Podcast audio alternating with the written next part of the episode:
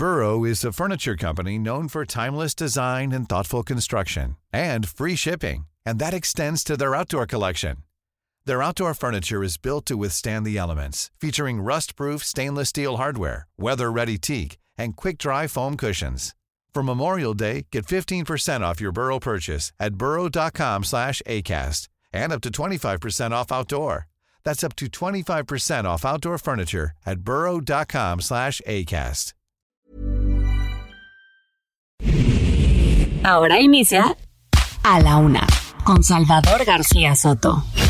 A la Una, donde la información fluye, el análisis se explica y la radio te acompaña. A la Una con Salvador García Soto. A la Una. Comenzamos.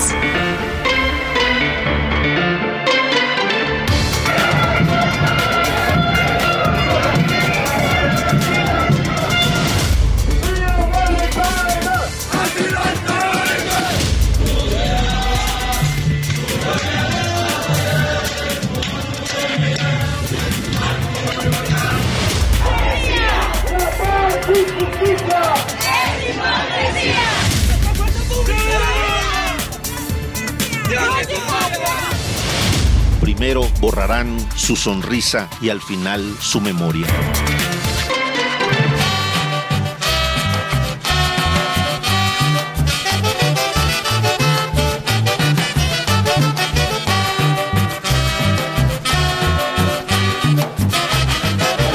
Ya es la una de la tarde en punto en el centro de la República. Los saludamos con mucho gusto. Estamos iniciando a esta hora del mediodía A la Una, este espacio informativo que hacemos para usted todos los días a esta hora del día. Ya lo sabe, estamos aquí listos para informarle, para entretenerle y para acompañarle también en esta parte de su día, en este viernes diecisiete de marzo del año dos mil veintitrés. Tengo el gusto de saludarle en este día desde la ciudad de Mérida, la ciudad blanca, capital del estado de Yucatán y en estos momentos también capital financiera de México, porque aquí se está llevando a cabo la ochenta y seis Convención Nacional Bancaria, un evento que reúne pues a los, des, los dirigentes, directivos, C E Os, accionistas, socios de los principales bancos de México. Ayer estuvo el presidente López Obrador por la tarde inaugurando esta convención. Hoy será la clausura por la tarde. Habrá un cambio de, de presidente de la Asociación de Bancos de México. En fin, desde aquí les saludo desde este calorcito yucateco, treinta y cuatro grados centígrados la temperatura en estos momentos acá en Mérida. Se espera una máxima de treinta y seis y la verdad es que hay un gran ambiente en esta Convención Nacional Bancaria, sobre todo, y eso es muy importante que lo sepa usted, si tiene sus ahorros en el banco, sus inversiones, su patrimonio, eh, pues eh, acá se han mandado mensajes importantes desde ayer y hoy sobre la tranquilidad, dicen, que debemos tener los usuarios de la banca en México, porque en medio de esta turbulencia financiera que está ocurriendo en el mundo, esta quiebra de bancos, ya son tres bancos en Estados Unidos en problemados, dos quebrados y uno que están tratando de rescatar, un banco quebrado, bueno, que bueno ya no quebró, lo rescataron también allá en Suiza. En fin, en medio de este, de esta, de este ambiente, los banqueros y las autoridades, sobre todo ayer estuvo también el secretario de Hacienda, Rogelio Ramírez de la O, la, la gobernadora del Banco de México, y ambos mandaron mensajes diciendo que tranquilos, tranquilos a los mexicanos, no hay en estos momentos riesgo de contagio para el sistema bancario y financiero mexicano de lo que está pasando en el mundo. Vamos a creerles y vamos también a preguntarles a usted si cree en estos mensajes de certidumbre. Por lo pronto, vamos a iniciar este programa en donde le tengo preparado toda la información importante, lo más relevante del panorama informativo en las últimas horas ocurrido en la ciudad, en el país y en el mundo. Se lo tengo aquí en la, a la una. En las siguientes dos horas le estaré acompañando y le estaré informando. A nombre de todo este equipo de profesionales que me acompaña, le doy la más cordial bienvenida a este espacio. Soy Salvador García Soto y vamos a informarle y también acompañarle en este momento de su día. Ojo, tenemos regalos en este viernes. Le voy a estar regalando pases dobles para que se vaya a ver a los Pumas contra el Puebla este domingo. A mediodía es el partido de Ciudad Universitaria.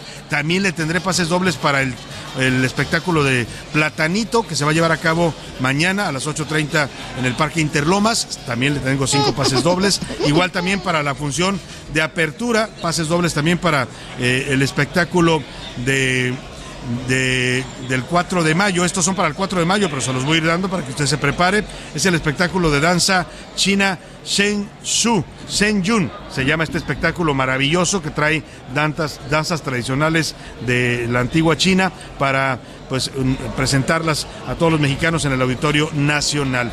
Así es que estése muy atento, le voy a dar en un momento más las dinámicas. Por lo pronto, saludamos a toda la República Mexicana que nos sintoniza a través de las frecuencias del Heraldo Radio en todo el territorio nacional. Saludamos a la gente de la comarca lagunera, allá en el noroeste mexicano, muchos saludos para ustedes. Por, empecemos también hoy por Mérida, Yucatán, aquí en la Ciudad Blanca, donde nos escuchan en el noventa y seis punto nueve de su F M. Saludos al Heraldo Radio aquí en Yucatán, aquí están transmitiendo también algunos compañeros del Heraldo Radio local. Y hoy, hoy los saludamos aquí desde su ciudad, bella ciudad de verdad, la ciudad de Mérida. Muchos saludos a todos los amigos de esta capital estatal. También saludamos a la gente de Monterrey, Nuevo León, a la gente de Guadalajara, Jalisco, a la gente de Oaxaca, capital, a la gente del Istmo de Tehuantepec, también a la gente de Tampico, Tamaulipas y su zona conurbada, a la gente de Tuxtla Gutiérrez, Chiapas, a la gente de Chilpancingo, Guerrero, y también, por supuesto, a las frecuencias y estaciones que nos escuchan al otro lado del Río Bravo, allá en el territorio de los Estados Unidos. Saludos a las ciudades de McAllen y de Brownsville, Texas, a toda la gente, amigos paisanos o tejanos que nos escuchan allá en estas dos ciudades fronterizas. También a la gente de Now Media Radio San Antonio, la saludamos con gusto allá en esta gran ciudad de los Estados Unidos, y a la gente de Huntsville, Texas, también ahí en la zona de San Antonio. Igual, más al norte, allá en el Eh, en el norte de los Estados Unidos, saludamos a la gente de Airville, Chicago, allá en Chicago, Illinois, muchos saludos. Igual a la gente de Cedar Rapids, Iowa, y de Independence, Iowa, muchos saludos para todos ellos. Y vamos a comenzar con los temas que le tenemos preparados, deseando que este viernes, este fin de semana que ya comienza, usted la pase bien, se relaje, que haya tenido una semana productiva, provechosa, y si hubo problemas, si hubo contratiempos en la semana y le quedaron pendientes por resolver, tranquilo, ánimo, ánimo, como siempre le decimos, porque viene el fin de semana para que usted se tranquilice, reflexione y pueda resolver cualquier situación adversa. Y ahora sí nos vamos a los temas que le tenemos preparados. Sigue la Convención Nacional Bancaria aquí en Mérida, Yucatán, es el segundo día de trabajos, es el último también. Hoy por la tarde será clausurado este evento de la comunidad financiera y bancaria mexicana. Y otro más, oiga, otra renuncia más, ruptura en Palacio Nacional. Lázaro Cárdenas Batel renunció a la coordinación de asesores del presidente López Obrador, un cargo que había ocupado en los últimos cuatro años, y se va, oiga, justo un día antes de que el presidente encabece su manifestación mañana multitudinaria. Oiga, están hablando hasta de traer cuatrocientos mil personas al Zócalo de la Ciudad de México, ¿eh? Va a ser eso un auténtico caos, pero también pues el presidente va a presumir una gran convocatoria, claro. Ya se, se le están pidiendo cuotas a los gobernadores, a los dirigentes, que tienen que traer cien mil, que tienen que traer veinte mil, treinta mil de las ciudades, en fin, el acarreo, eh, el acarreo de Estado está todo lo que da en estos momentos para llenarle, no solo llenarle, desbordarle mañana al Zócalo al presidente, aunque Lázaro Cárdenas, el nieto del general Lázaro Cárdenas, y por supuesto tampoco el ingeniero Cuauhtémoc Cárdenas, el hijo, no estarán participando en esta celebración, es un dato nada menor. Y sigue en el proceso, hoy a las tres de la tarde sigue la cuarta fase del proceso para elegir a los cuatro consejeros electorales del I N E. Fue depurada la lista de más de cuatrocientos que eran, ya solamente quedan noventa y dos aspirantes en la contienda, la mayoría de ellos, pues lamentablemente esto ya se ve como una una estrategia de Morena, la mayoría son afines y muy cercanos al partido en el gobierno. Viernes violento en los límites entre Jalisco y Zacatecas, hubo narcobloqueos y balaceras, mientras que en Ciudad de México hubo un ataque armado que dejó tres uniformados muertos y detenidos. En los deportes, en este viernes, Oscar Mota nos va a contar para llevar fin de semana de intensa actividad deportiva, Clásico Nacional de Nuevo León, Español, bueno, el Clásico Chivas América, por supuesto, y el Clásico Regio, que también es todo un evento allá en Monterrey, Nuevo León. Le mandamos un abrazo a todos los Tigres y a los Rayados que se enfrentan este fin de semana con gran pasión en la cancha y en las calles también de la ciudad de Monterrey. Y bueno, Mundial de Béisbol, México sigue avanzando en esta eh, eh, sensacional escuadra mexicana que se va a enfrentar a Puerto Rico, y también hablaremos del Gran Premio de Arabia Saudita. Además, Nápoles con Chucky Lozano ante el histórico Milán, se definieron ya los cuartos de final de la Champions League. En el entretenimiento, Anaya Arriaga nos hablaba de lo que está pasando con Kalimba, que lo acusan de una nueva agresión sexual. Él desmiente a la chica que lo acusa y amenaza con denunciarla por difamación. Nos va a contar de todo esto Anaya Arriaga. Como ve, El programa está variado, con mucha información, con muchos temas, con distintos asuntos, tópicos para estar informándonos, pero también comentando, opinando. Y para eso, para que usted participe de este debate que nos proponemos todos los días de la agenda pública de este país, le hago las preguntas de este viernes. En A la Una te escuchamos. Tú haces este programa. Esta es la opinión de hoy.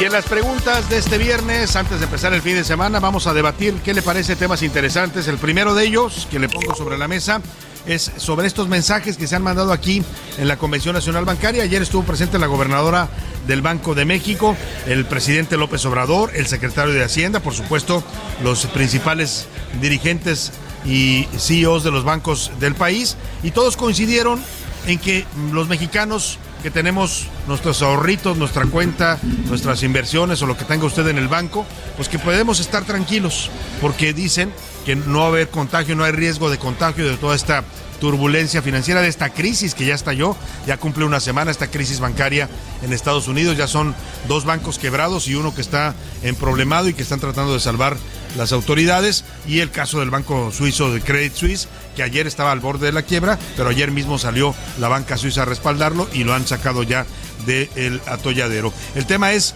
que pues los mensajes que aquí se mandan es que no hay riesgo de contagio, que todo está tranquilo, que nos, no nos preocupemos, no se preocupe usted si tiene sus ahorros en el banco, pero eso dicen las autoridades, ¿no? Durante décadas nos acostumbraron a los mexicanos que nos decían, no va a haber crisis, y van, venía la crisis, ¿no? No va a haber devaluación, y sácatelas, venía la devaluación. No va a aumentar el precio de la gasolina, y nos subían la gasolina. Así es que yo le quiero preguntar a usted, ¿qué tan, qué tantos... ¿Cómo se siente en torno a toda esta situación? ¿Qué tan seguro se siente o tranquilo de que sus ahorros eh, y su dinerito en el banco está protegido? Le doy tres opciones para que me responda. Me siento muy seguro, no habrá problemas, como están diciendo las autoridades. Yo sí estoy preocupado porque cuando dicen que no hay crisis, siempre la hay.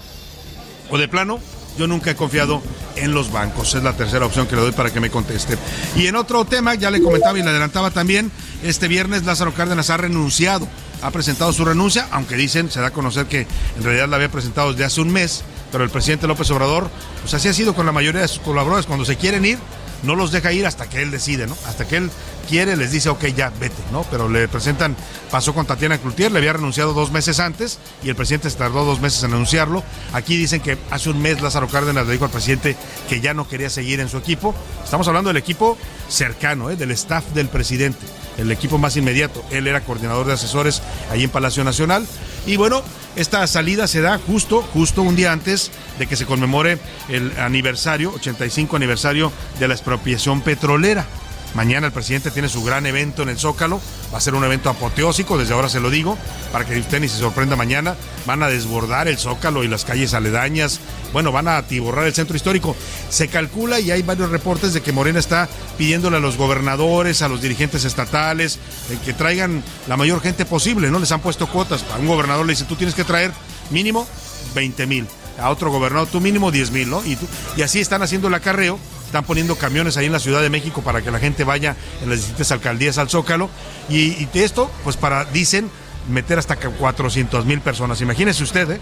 Imagínese usted cuatrocientas mil personas en el centro histórico, en el Zócalo. Bueno, pues en medio de todo esto, pues la, un poco le aguan la fiesta al presidente, ¿no? Porque sí, mucha gente, mucho acarreo, pero Lázaro Cárdenas, que es el nieto del general Lázaro Cárdenas, que fue quien decretó la expropiación petrolera en mil novecientos treinta y ocho, y a quien el presidente va a recordar y a conmemorar mañana, pues no va a estar presente porque ya se fue del gobierno, ya renunció. No estará Lázaro Cárdenas Batel, el nieto, y tampoco estará Cuauhtémoc Cárdenas Solórzano, el hijo del general Lázaro Cárdenas. Yo le quiero preguntar, ¿qué cree usted que hay detrás de esta salida, de esta renuncia de Lázaro Cárdenas Batel al equipo cercano, al staff del presidente? Le doy tres opciones para que me conteste. Es una ruptura y distanciamiento de los Cárdenas con López Obrador. Eh, es una decisión personal, simplemente él decidió irse, o de plano López Obrador no representa y nunca representó al cardenismo. Esos son los, los temas que le pongo, le propongo para comentar y debatir. Los números para que nos marque: cincuenta y cinco, dieciocho, cuarenta y uno, cincuenta y uno, noventa y nueve. Anótelo bien el teléfono porque es el mismo en donde le voy a hacer más adelantito las preguntas para que se lleve pases dobles para ver al partido de Pumas este fin de semana, para ver la, el espectáculo de Platanito y para ver también el próximo cuatro de mayo el espectáculo de danza china de Shen Yun. Bueno, pues dicho esto, vámonos a comenzar, vámonos a comenzar porque esto, esto como el viernes y casi el fin de semana, ya comenzó. Previsión. La Organización para la Cooperación y el Desarrollo Económico, con sede en París, espera ahora un crecimiento de la economía mundial de dos punto seis por ciento este año y de dos punto nueve por ciento para el próximo. Va por él. La Corte Penal Internacional emitió una orden de arresto contra el presidente ruso Vladimir Putin por ser responsable de crímenes de guerra en Ucrania. Oro negro. La compañía italiana Eni anunció el descubrimiento de un importante hallazgo de petróleo en México con un volumen estimado de doscientos millones de barriles de crudo. En alerta, la Agencia Reguladora de Transporte Ferroviario informó que en los últimos cuatro años, los reportes de siniestros de cruces a nivel en el sistema ferroviario mexicano aumentaron treinta y seis por ciento. Ayuda. Polonia planea entregar a Ucrania una docena de aviones de combate, siendo el primer país integrante de la OTAN que responde al pedido urgente de aeronaves de parte del gobierno ucraniano.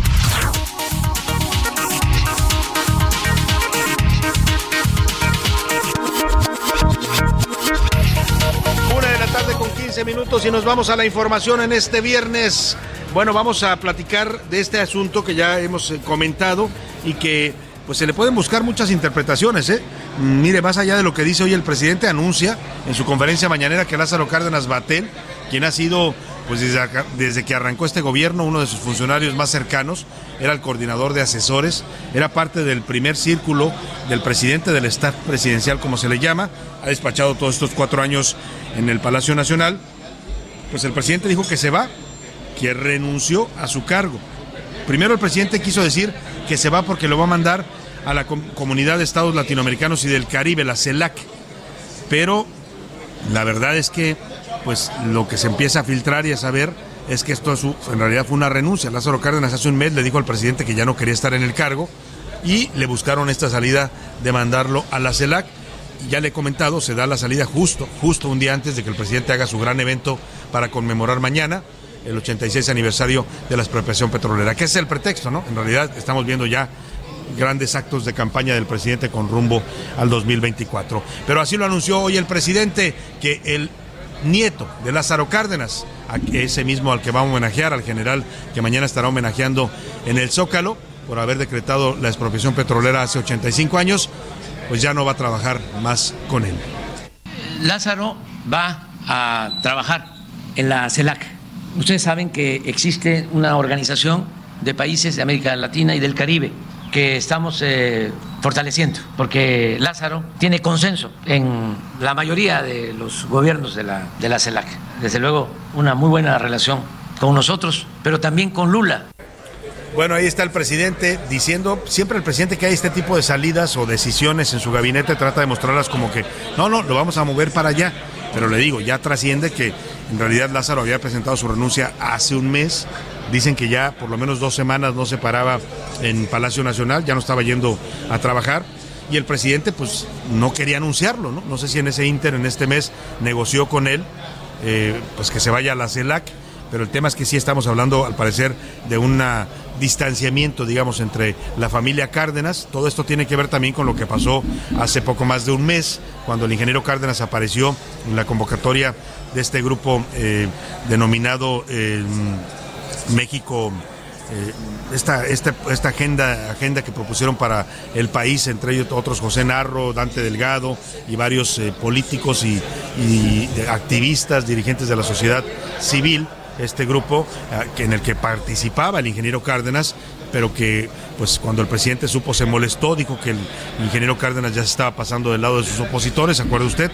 Lo descalificó, dijo que ya era uno de los conservadores, eh, después el ingeniero se separó de este grupo y dicen que desde ahí vino este desencuentro eh, con la familia Cárdenas y desde ahí pues se explicaría un poco esta salida de Lázaro Cárdenas del staff presidencial. Vamos a estar pendientes de este tema, es uno de los asuntos que le preguntamos hoy para que usted opine y nos dé su punto de vista. Más allá de lo que dice oficialmente el presidente, por supuesto que esto trae detrás muchas connotaciones, una de ellas es que en la conmemoración mañana en el Zócalo no estarán presentes los Cárdenas, ni el nieto, Lázaro, ni el hijo, Cuauhtémoc.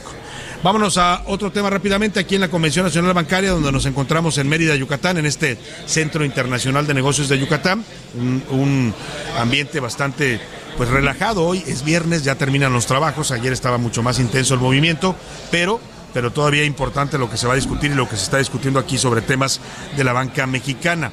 Eh, este viernes eh, se está llevando a cabo en estos momentos la conferencia magistral a cargo de las candidatas a la presidencia de Estados Unidos. Está presente aquí en estos momentos Hillary Clinton, ha comenzado justo a la una de la tarde su conferencia magistral, viene como invitada pues de lujo a esta Convención Nacional Bancaria.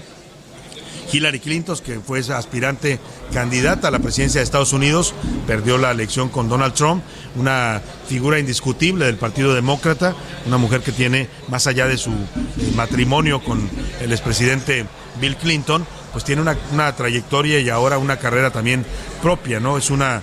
una figura importante de la política estadounidense, de la política internacional, y la han invitado para dar esta plática que está ocurriendo justo en estos momentos. Ya le estaremos reportando más adelante qué fue lo que dijo Hillary Clinton a los banqueros mexicanos. Más tarde será la ceremonia de cambio de poderes, cambio de presidencia aquí en el, la Asociación de Bancos de México. Se va, deja la presidencia ya el señor Daniel Becker, de, de, que está hasta este momento terminando hoy su presidencia, y asume el señor Eh, Julio, eh, eh, Julio Carranza, es actual director de Bancoppel, este banco de esta familia, este grupo empresarial sinaloense, que ahora va a asumir la presidencia de los banqueros de México. Ayer jueves estuvo por la tarde, a eso de las seis de la tarde, el presidente López Obrador encabezó la inauguración formal de esta convención, que ya había comenzado trabajos desde muy temprano, y dijo que el año pasado la banca del país obtuvo múltiples utilidades. Según el presidente, los banqueros ganaron el año dos mil veintidós doscientos treinta y seis mil millones de pesos. Le dijo a los banqueros pues que está bien que hagan negocio, pero que pues hagan negocios legales y que obtengan utilidades legítimas y razonables.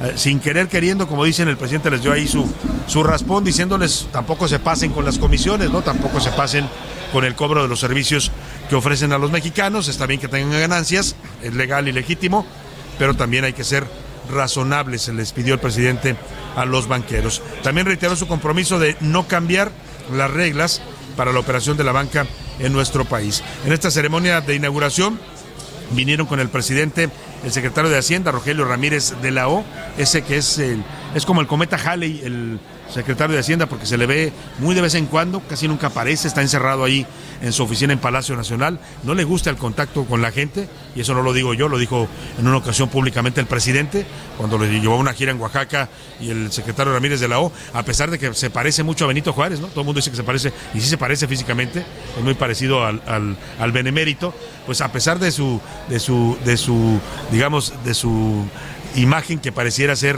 una persona muy, eh, digamos, muy eh, coloquial, eh, o que pudiera uno hablar con él sin problema, pues no, es bastante reservado y bastante especial, ¿eh? Es muy especialito. Esa vez el presidente lo balconeó y dijo, me lo traje a la gira, pero no le gusta, no le gusta salir a la gente, no le gusta el contacto con la gente. Y sí, yo he oído quejas hasta de gobernadores. Los gobernadores del país dicen que el secretario de Hacienda no los recibe, que don Rogelio Ramírez de la O no los invita a sus oficinas a platicar, cuando esto era parte de las funciones de un secretario de Hacienda. En fin, estuvo aquí con Rogelio Ramírez de la O, tuvimos el privilegio de verlo en una de sus apariciones furtivas, y también estuvo la gobernadora del Banco de México, Victoria Rodríguez. Esta, esto dijo la, la, el presidente sobre los banqueros, pidiéndoles que sigan haciendo negocios, pero que sean legales y razonables. Sigan haciendo negocios legales en México. Continúen obteniendo utilidades legítimas y razonables. Sigamos todos impulsando el progreso con justicia en nuestro país. Por su parte, la gobernadora del Banco de México, Victoria Rodríguez, descartó que haya riesgos de contagios de la crisis bancaria que está ocurriendo en estos momentos en el mundo. El sistema bancario mexicano se encuentra bien capitalizado y con niveles adecuados de liquidez, en ambos casos con holgura sobre los mínimos regulatorios. Las pruebas de estrés que publicamos en el reporte de estabilidad así lo confirman, ya que aún ante escenarios adversos, severos pero plausibles, los bancos se mantienen solventes y con suficiente liquidez. Bueno, y el secretario de Hacienda, en esta aparición que hizo aquí en la Convención Nacional Bancaria, habló de que hay una nueva atmósfera, dijo que no, no hay por qué preocuparse de esta crisis bancaria internacional, porque en México las reglas de la banca son sólidas y las finanzas también. En México se respira una atmósfera distinta de la que hoy encontramos en otras latitudes. Nuestro país está viviendo una transformación profunda en muchos sentidos y sentando las bases para un futuro más incluyente, responsable con el medio ambiente y con justicia social. Oiga, y ya que andaba por acá, estuvo presente también el gobernador Mauricio Vila, gobernador panista, estuvo también en la inauguración y el presidente lo destapó como candidato a la presidencia. Escuche usted. Amigas, amigos, Mauricio Vila, presidente, gobernador. Ah, caray, presidente, perdón, gobernador. Bueno, se ve que al presidente le cae muy bien Mauricio Vila y también quiere meter las manos en los procesos de la oposición para elegir candidatos. Me voy a la pausa y al regreso estrenamos este día música para el dinero, el money, la marmaja. Ese que tanta falta nos hace, que dicen no es la vida, pero cómo ayuda. Regresamos. Heraldo Radio, la H se lee, se comparte, se ve y ahora también se escucha.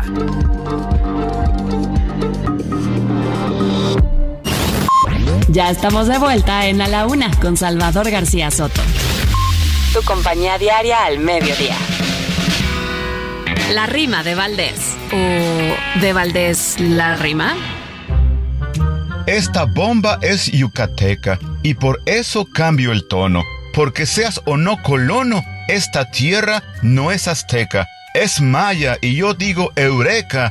Mérida está bien bonita, catedral de cochinita y cuna de los albutes. Si se acalora disfrute, de Lima una rica agüita. Por acá anda el obrador, se puso su guayabera. Ay, don Andrés, ¿quién lo viera? Y al mero gobernador lo entrevistó Salvador, de este estado que te atrapa. ¿Cómo ven si se destapa en una de esas, Mauricio? Pa' que nos induzca al vicio, relleno negro de agrapa. ¿Será que la oposición considere en serio a Vila? Que lo formen en la fila para gobernar la nación. Yucatán está fregón, aunque muy por otro lado, sin aire acondicionado, aquí no la haces pa' nada. El calor de la ching... de Tatemada te deja paralizado. ¡Bomba! Estoy ya cansado de estar endeudado, de verte sufriendo por cada centavo. Dejémoslo todo y vámonos para Miami. Voy a lo que voy, a volverme famoso, a la vida de artista, a vivir de canciones, tener ilusiones que rompan diez mil corazones. Yo solo quiero pegar en la radio para ganar mi primer millón, para comprarte una casa grande en donde quepa tu corazón. Yo solo quiero que la gente cante por todos lados esta canción, desde San Juan hasta Barranquilla, desde Sevilla hasta Nueva York.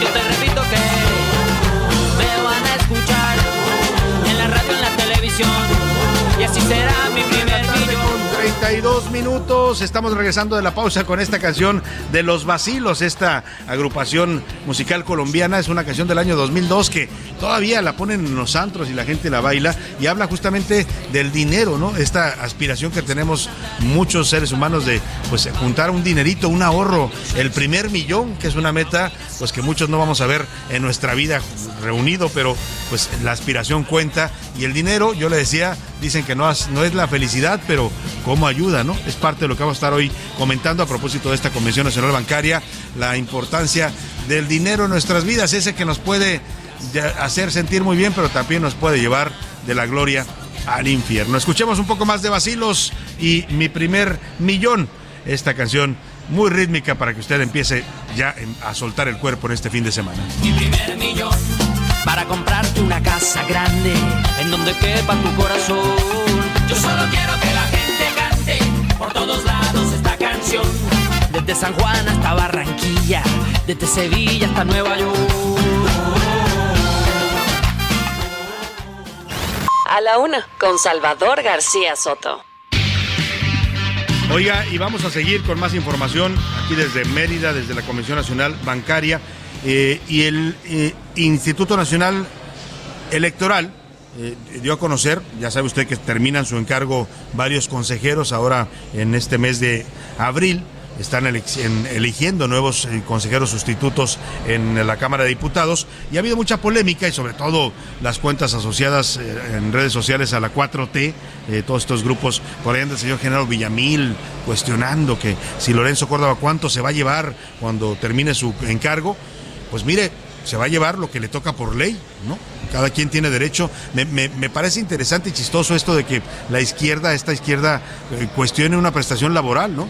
Si usted trabajó, en este caso Lorenzo Córdoba estuvo en el cargo, si mal no recuerdo, siete años como consejero electoral del I N E y todo mundo sabemos, porque así está autorizado por ley, que los sueldos del I N E son, son sueldos buenos, quizás eh, debieran ser menores, ¿no? El presidente quiso bajárselos con su ley de austeridad, pero el I N E se amparó y la Corte les dio la razón.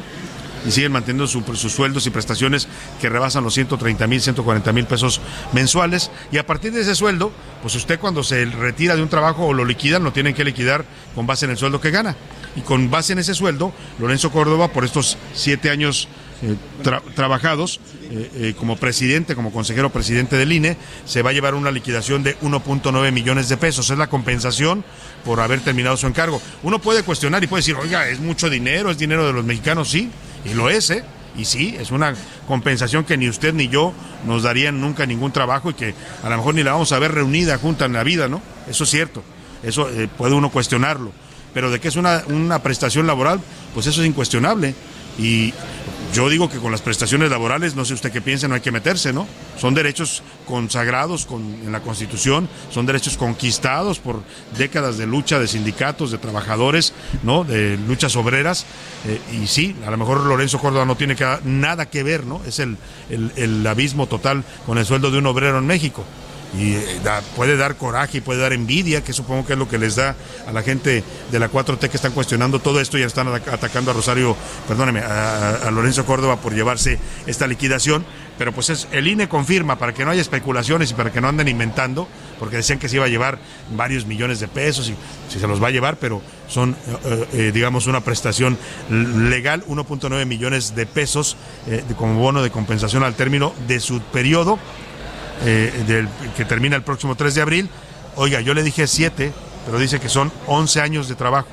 O sea, esta, esta compensación es por once años de trabajo, de los cuales siete ocupó la presidencia del instituto. Durante once años fue consejero electoral y siete de ellos fue presidente del Consejo General del I N E. En tanto, los consejeros Adriana Favela, Ciro Murayama y José Roberto Ruiz, que también terminan su encargo junto con Lorenzo Córdoba el tres de abril, recibirán uno punto seis millones de pesos por nueve años de trabajo. Sí, yo coincido, ¿eh? Si usted me dice, es injusto, no se vale, es mucho dinero, ¿por qué a los trabajadores no nos dan esas compensaciones?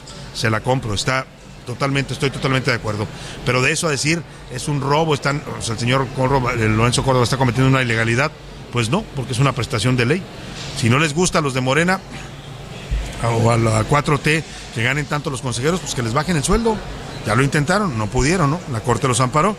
Pero bueno, ahí está el tema y el I N E, para transparentar esto y dejarse de especulaciones, pues dijo tal cual cuál va a ser el bono de retiro que se van a llevar los cuatro consejeros electorales. Eso no evitó que el consejero, el representante de Morena ante el I N E, el señor Mario Yergo, pues eh, cuestionara o difundiera o acusara más bien al I N E de difundir un boletín doloso, dice él, porque no sumaron otros conceptos que, según él, en total, cada consejero, según afirma este representante de Morena, se va a llevar nueve millones de pesos de retiro.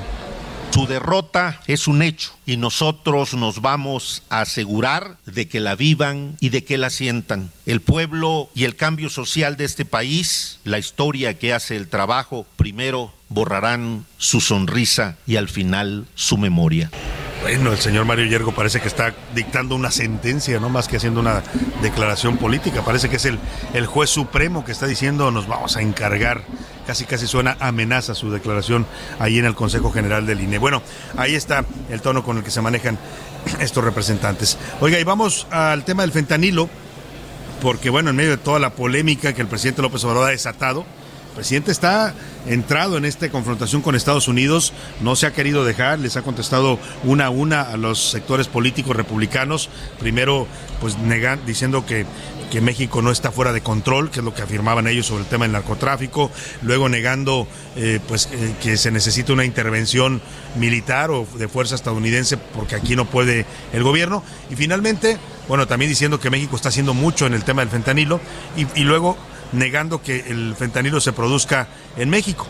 Bueno, pues ya le contestaron al presidente, ayer reiteraba el presidente que no, que el fentanilo no se produce en México, y el influyente senador demócrata Bob Menéndez arremetió otra vez, oiga, demócrata, le dije, este no es republicano, ya los dos partidos se juntaron, el demócrata y el republicano, eso no lo logra mucha gente, ¿eh? Es un mérito de López Obrador que hay que reconocerle, no sé si aplaudirle porque no es nada positivo para la relación que tenemos con Estados Unidos tan importante, pero el Partido Demócrata y el Republicano se están juntando y coincidiendo, como lo hacen muy pocas veces, en contra de López Obrador. Dijo el señor Bob Menéndez que el presidente de México busca engañar a los mexicanos sobre la grave situación de seguridad que vive México, después de señalar que aquí no se fabrica el fentanilo en nuestro territorio. Dijo que la política de abrazos no balazos no ha dado resultados suficientes. Es eh, senador Bob Menéndez, que ya le decías, un senador muy influyente en el Congreso de Estados Unidos, preside el Comité de Relaciones Exteriores en la llamada Cámara Alta de los Estados Unidos. Esto fue lo que dijo en una entrevista con la cadena M C N B C. El presidente López Obrador dijo que no hay fabricación de fentanilo en México. Eso es simplemente falso.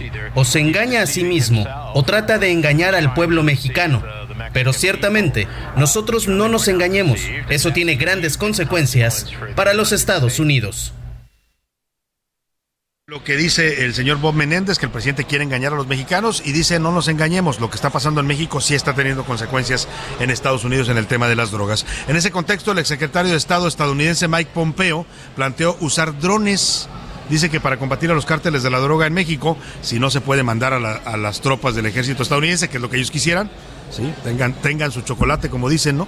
Pero bueno, dice que si no pueden mandar fuerza, eh, porque no lo permite la soberanía mexicana, pues entonces plantea que se manden drones, drones que ataquen posiciones de los cárteles de la droga mexicanas. De esa manera, según supongo el, el señor Pompeo, exsecretario de Estado con Donald Trump, y quiere decir que no intervendrían. Aunque, pues oiga, si viene un arma estadounidense, aunque dispare desde el espacio, claro que se llama intervención y claro que violaría la soberanía mexicana. Dice que eh, hay que hacer esto porque el presidente López Obrador no quiere eliminar y no está combatiendo a los cárteles de la droga. Así lo afirma Mike Pompeo.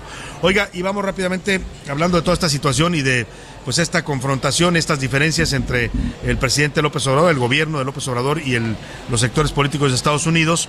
Pues el F B I acaba de emitir una nueva alerta de secuestro, esto por el supuesto plagio de otra ciudadana estadounidense.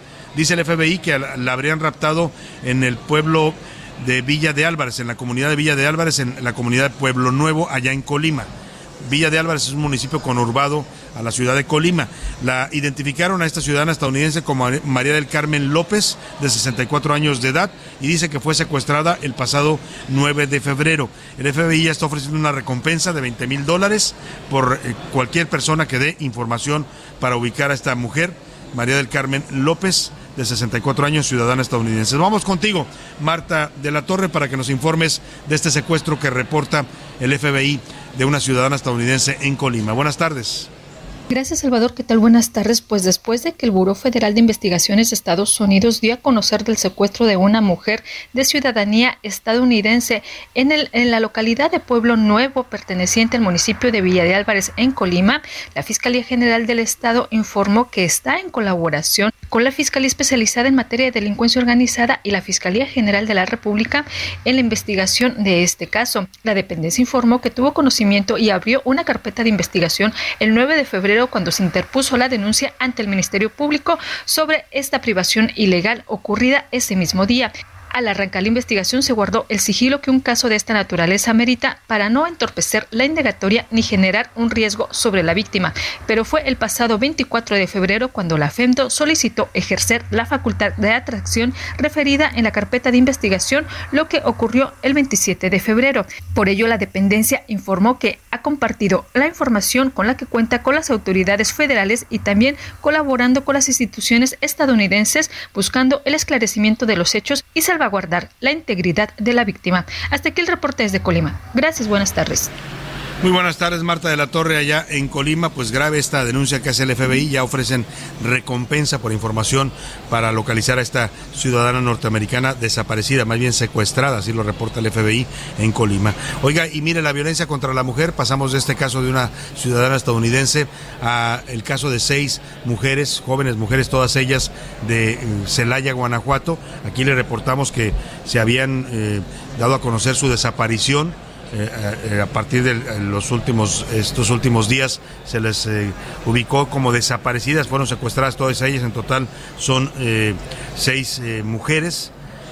Bueno, pues lamentablemente la noticia que hoy se dio a conocer es que aparecieron muertas los cuerpos de estas seis mujeres, varias de ellas entre veintiuno, veinticuatro, había algunas ya mayores de cuarenta y tantos años. Eh, pues el tema es que se puede decir muchas cosas y la gente se molesta cuando las mujeres salen a pintarrajear los monumentos o a, o a gritar consignas, ¿no?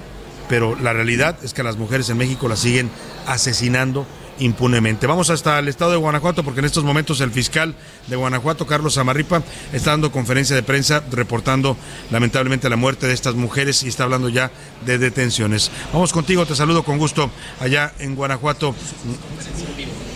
Vamos, vamos contigo. Integrada las carpetas de investigación correspondientes. Así también del análisis técnico de otros indicios se pudo establecer que los integrantes de esta célula criminal fueron quienes trasladaron a las seis jóvenes a Juventino Rosas, donde en un, a un lugar donde a la postre las privaron de la vida. Luego del hallazgo en el que se recabaron los indicios, se pudo localizar este lugar y llevar a cabo su aseguramiento. Todavía aún se sigue trabajando todo lo que en este lugar se encontró por parte tanto de antropólogos, arqueólogos forenses y los genetistas respectivamente, ya que la mayoría de los restos son restos óseos eh, que fueron calcinados casi en su totalidad. Hasta el momento se han podido establecer que cinco perfiles genéticos que corresponden a cinco de las seis jóvenes desaparecidas y se sigue trabajando con el resto, que son varios decenas o cientos de indicios que se logró recabar en este lugar. En resumen, tenemos catorce personas detenidas con la ejecución de cinco cateos, ocho vehículos de motor asegurados, todos ellos... Está el fiscal de Guanajuato, el señor Amarripa, Carlos Amarripa, dando el reporte de pues cómo encontraron muertas a estas mujeres. Dice que hay catorce detenidos. Lamentablemente nuestras autoridades, sobre todo las de Procuración de Justicia, solo sirven para eso, ¿no? Para dar reportes de cómo mataron a la gente, de cómo los secuestraron y luego los asesinaron. Yo quisiera un día escuchar una conferencia donde digan, miren, las mujeres las secuestraron, pero las logramos rescatar con vida, ¿no? Pocas veces nos dan ese tipo de noticias los, las autoridades. En este caso el fiscal de Guanajuato pues se limita a decir cómo las asesinaron y habla de que hay catorce detenidos. Eh, está acusando al grupo criminal eh, que se las llevó del municipio de Juventino Rosas a las seis mujeres, las asesinó en ese lugar donde se hallaron sus restos y bueno, después de asesinarlas, y vaya usted a saber qué más les hicieron, porque esto al parecer tenía que ver con redes de trata de personas controladas por el cártel de Santa Rosa de Lima. Se suponía, nos dijeron que cuando agarraron a, al señor An, Lima, Antonio Lima se llamaba, alias El Marro, según esto ya iba a acabar la violencia en Guanajuato, pero pues El Marro está en la cárcel, pero la violencia sigue y le ha costado la vida a estas seis mujeres. El José Antonio Yepes Ortiz se llamaba, perdóneme, el famoso Marro, y pues lamentablemente hoy tenemos que eh, eh, lamentar la muerte de estas mujeres allá en Celaya, Guanajuato. Descansen en paz, Qué lamentable, de verdad, este tipo de situaciones. Y mira, la violencia lamentablemente no es exclusiva de Guanajuato. En Jalisco, ahí muy cerca de este estado, la madrugada de este viernes se desató la violencia en varios municipios limítrofes entre Jalisco y Zacatecas. El municipio de Teocaltiche, en Jalisco, hubo bloqueos, incendios de autos y vaya, una situación caótica. Haga de cuenta que estamos en un país sin ley cuando se ven este tipo de escenas en estos municipios. El gobernador Enrique Alfaro dijo que fue un choque entre miembros de la delincuencia organizada. Qué bueno que nos da luz el gobernador, ¿no? Imagínese usted, estábamos en, a oscuras, y él dice, lo que pasó fue un choque entre miembros de la delincuencia organizada. Gobernador Alfaro, gracias, ¿no? Ojalá y también un día nos diga, logramos evitar el choque, detuvimos a todos los narcotraficantes y controlamos la situación. Lamentablemente, le digo, nuestras autoridades solamente se dedican a dar reportes de las tragedias que ya ocurrieron. Vamos con Mayeli Mariscal, nuestra corresponsal allá en Jalisco, para que nos cuente de esta situación caótica que vivieron varios municipios de Jalisco y Zacatecas, entre ellos el municipio de Teocaltiche, ahí en la zona de Los Altos de Jalisco. Hola, ¿qué tal, Salvador? Muy buenas tardes. Buenas tardes también a todo el auditorio. Bloqueos en carreteras, incendio de vehículos y enfrentamientos entre presuntos miembros de la delincuencia organizada es lo que reportan las primeras horas de este viernes en los límites entre Jalisco y Zacatecas.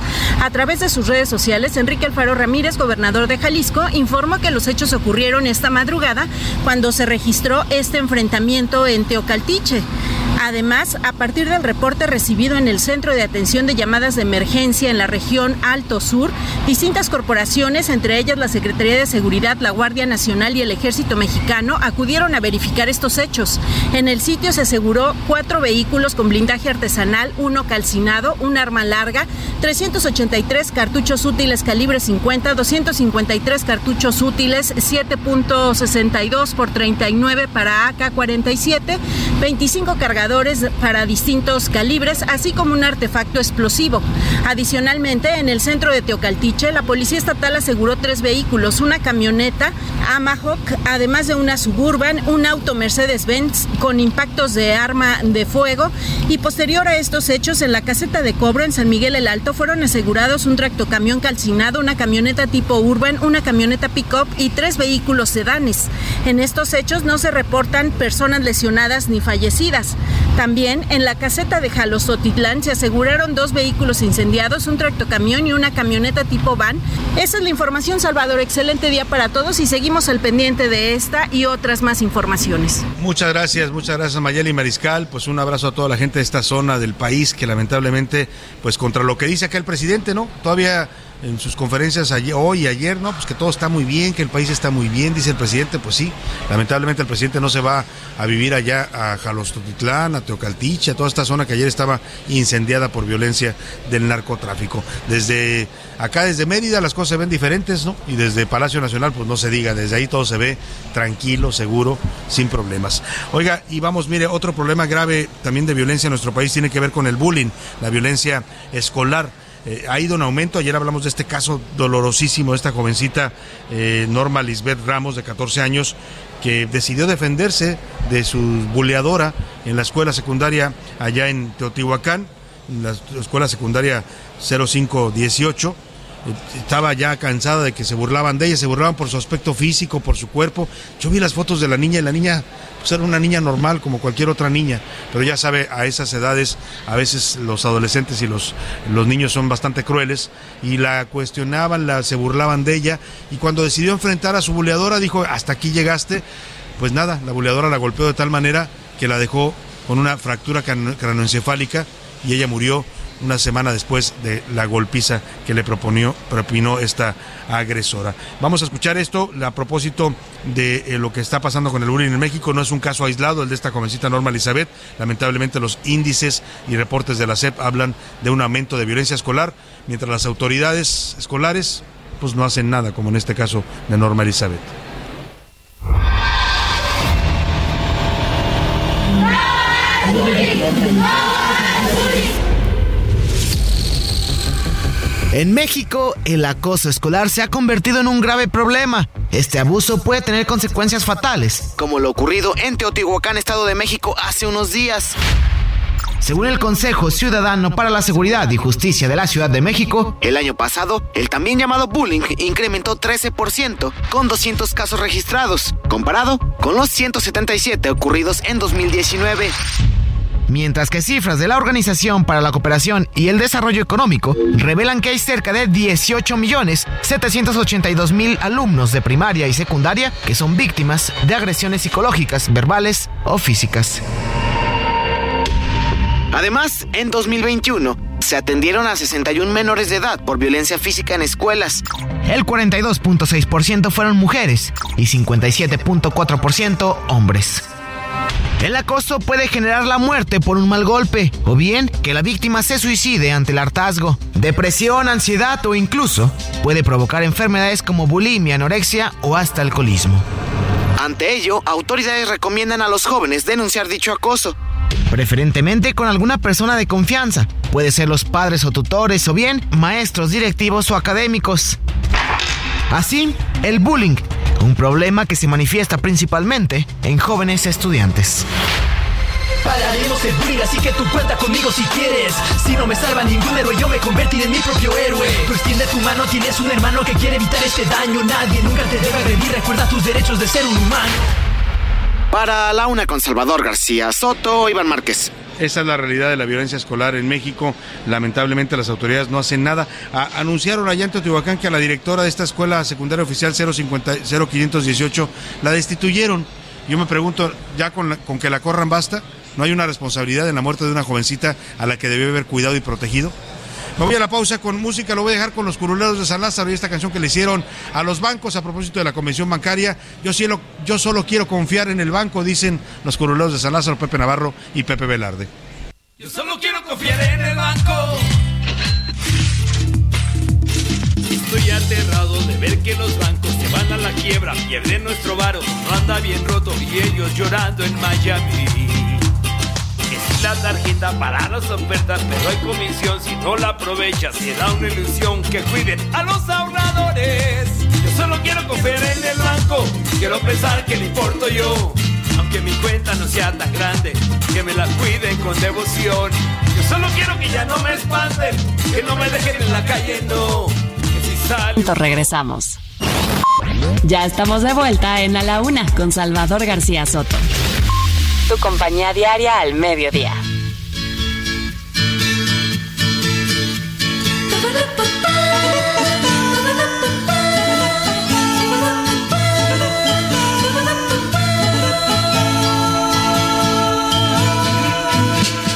Voy por la calle de la mano, platicando con mi amor.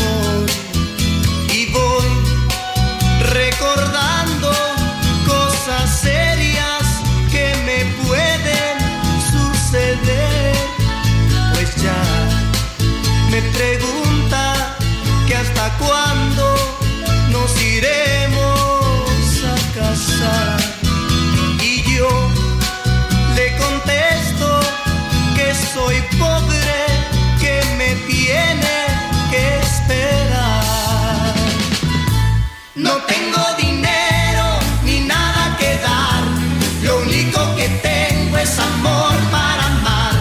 Si así tú me quieres, te puedo querer, pero si no puedes, ni modo que hacer.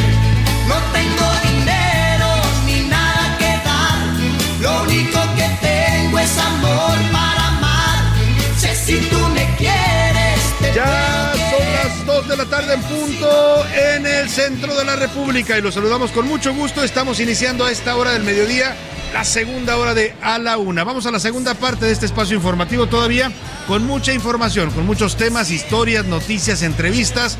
Por supuesto, todo lo que está ocurriendo aquí en la convención bancaria desde Mérida, Yucatán. Estamos en el día de clausura y le tengo preparado todavía mucha información. Así es que quédese con nosotros en este espacio informativo. En la siguiente hora le voy a tener todavía información importante. Vamos a escuchar, por supuesto, también sus opiniones, sus comentarios. Y vamos a seguir, por supuesto, también como lo estamos haciendo en este programa, hablando del dinero, de la marmaja, el, el money, como le dicen, ¿no? El, el billuyo, todos estos nombres que tiene esta pues este invento de los seres humanos que dicen algunos no es la felicidad, pero cómo ayuda. De eso canta precisamente Juan Gabriel en esta canción con la que estamos regresando e inaugurando esta segunda hora de A la Una. No tengo dinero, un clásico ya de Juan Gabriel del año mil novecientos setenta y uno, y bueno, pues habla de cómo el dinero también ayuda para pues las relaciones, ¿no? Cuando usted quiere tener una pareja, una novia, una, una preten, un pretendiente, pues necesita tener su dinerito para poder invitarla a salir, para poder convivir, ¿no? Bueno, el dinero, insisto, no es la felicidad. Dice por ahí Luis Alcaraz en una de sus canciones que escucharemos más adelante, que el dinero no es la vida, es tan solo vanidad, pero vaya que lo necesitamos también los seres humanos para sobrevivir. Vamos a la segunda hora con mucha, mucho ánimo todavía para acompañarles desde Mérida, Yucatán. Los saludamos con gusto todo este equipo y escuchemos un poco más de Juan Gabriel. Ahora le cuento los temas que le tengo preparados en esta segunda hora de A la Una.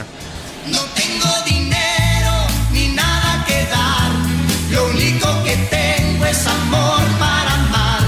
Si así tú me quieres, te puedo querer, pero si no puedes, ni modo que hacer. No tengo dinero ni nada que dar, lo único que tengo es amor para amar. Si así tú me quieres, te puedo querer, pero si no puedes, ni modo que hacer.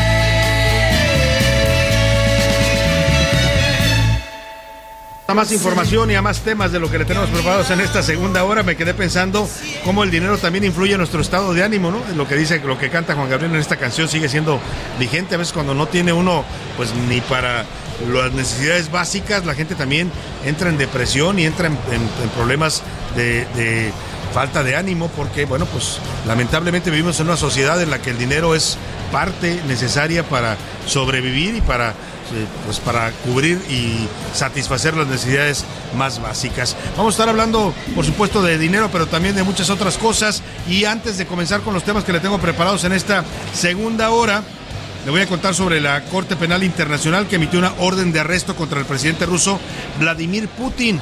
Acusa a la Corte Penal Internacional a, a Putin de crímenes de guerra debido a su posible participación en los secuestros de niños ucranianos. También hablaremos de la desconexión digital en el trabajo. Este, esta ley que están por aprobar ya en el Senado de la República es una ley que permitirá que los trabajadores, sobre todo los que trabajan de manera remota, se desconecten a cierta hora cuando termine su horario laboral. Ya no pueden ser molestados ni con llamadas, ni con mensajes, ni con cualquier tipo de, de, de, de intento de contacto por parte de sus empleadores, para que respeten sus horas de descanso. Además, platicaremos sobre el espectáculo Shen Yun en México. Es un espectáculo que viene a nuestro país, es una tradición ya, eh, regresa cada año y son danzas tradicionales chinas. Vamos a hablar con los organizadores y le tengo boletos, eso es lo que le quería decir ahora. Voy a regalarle ya en los boletos que tenemos preparados. Ya están conmigo allá en cabina, eh, Laura, no, no está Laura Mendiola, ah, perdóneme, todavía no llega Laura Mendiola, pero acá conmigo está desde la Comisión Nacional Bancaria en Mérida, Yucatán, que además anda de guayabera blanca, muy ad hoc para la ocasión y para el calor que está haciendo, José Luis Sánchez. ¿Cómo estás, José Luis? Salvador García Soto, ¿cómo estás? Contentísimo, muy a gusto, pero oye, el calor aquí sí es calor. treinta y cinco ¿eh? grados, ¿no? Dios mío, oye, nada más de levantarse uno suda aquí en Yucatán, Salvador. Sí, pero la verdad es que se disfruta también, ¿eh? Hay un buen ambiente, sí. Y, y sí, hace calorcito, pero, pero sin duda estamos disfrutando también el calorcito acá en en Mérida, Yucatán. Sí, seguro. Y además, bueno, ya, ya la cochinita pibil, Salvador, obviamente ya entendimos por qué los banqueros se decidieron venir aquí a Mérida, porque sí, la cochinita de verdad aquí es una cosa, es un deleite, que bueno, que bueno, pues, pues ahí estamos y bueno, pues bastante calor, Salvador. La cochinita y toda la comida yucateca, sí, José Luis, sí, sí, la verdad sí, sí, que sí, sí. Es, eh, se come muy bien acá en Yucatán, usted lo sabe, eh, incluso la gente que nos escucha en la Ciudad de México, allá también hay muy buenos restaurantes de comida uh-huh. yucateca en toda la República, prácticamente es una de las gastronomías más gustadas por los mexicanos en todo el territorio nacional. Oiga, y vamos a, ya está Laura por allá en la cabina. Laura, ya llegaste, saludos, saludos, ¿cómo estás? ¿Qué tal, Salvador? Un gusto aquí, un poco aquí a las carreritas, pero aquí estamos ya listos para leer todas las opiniones de nuestros radioescuchas y saludándolos a ustedes con muchísimo gusto allá hasta Mérida, Yucatán, desde la Convención Bancaria. Venga, venga, Laura, y vamos a tener boletos. Oiga, andamos muy, muy espléndidos, muy generosos en este viernes. A ver, lo primero que vamos a regalar son tres pases dobles para el Pumas Pachuca, es el partido el próximo domingo a las doce del día ahí en el Estadio Ciudad Universitaria. Es un buen duelo sin duda. Y la pregunta, venga por ahí el redoble de tambores ahí en cabina, la pregunta para que se vaya a ver a los Pumas este fin de semana, este domingo, José Luis Sánchez, es... A ver, hay un platillo que es muy famoso de Pachuca, de Hidalgo. ¿Cuál es? ¿Es, ah, ¿es vamos, una entradita? Vamos a darles una pista, es algo así como una empanada, ¿no? Ya está. ¿Cuál es el nombre? ¿Cuál de es el este nombre antojito? De, ese, de, de esa delicia pachuquense, uh, sí, sí, eh, sí, que sí, la verdad sí. son muy sabrosos, a mí me gustan mucho. Bueno, pues ahí está la primera pregunta uh-huh. y cincuenta y cinco dieciocho cuarenta y uno cincuenta y uno noventa y nueve. Empieza a marcar para que se vaya a ver el Pumas Pachuca.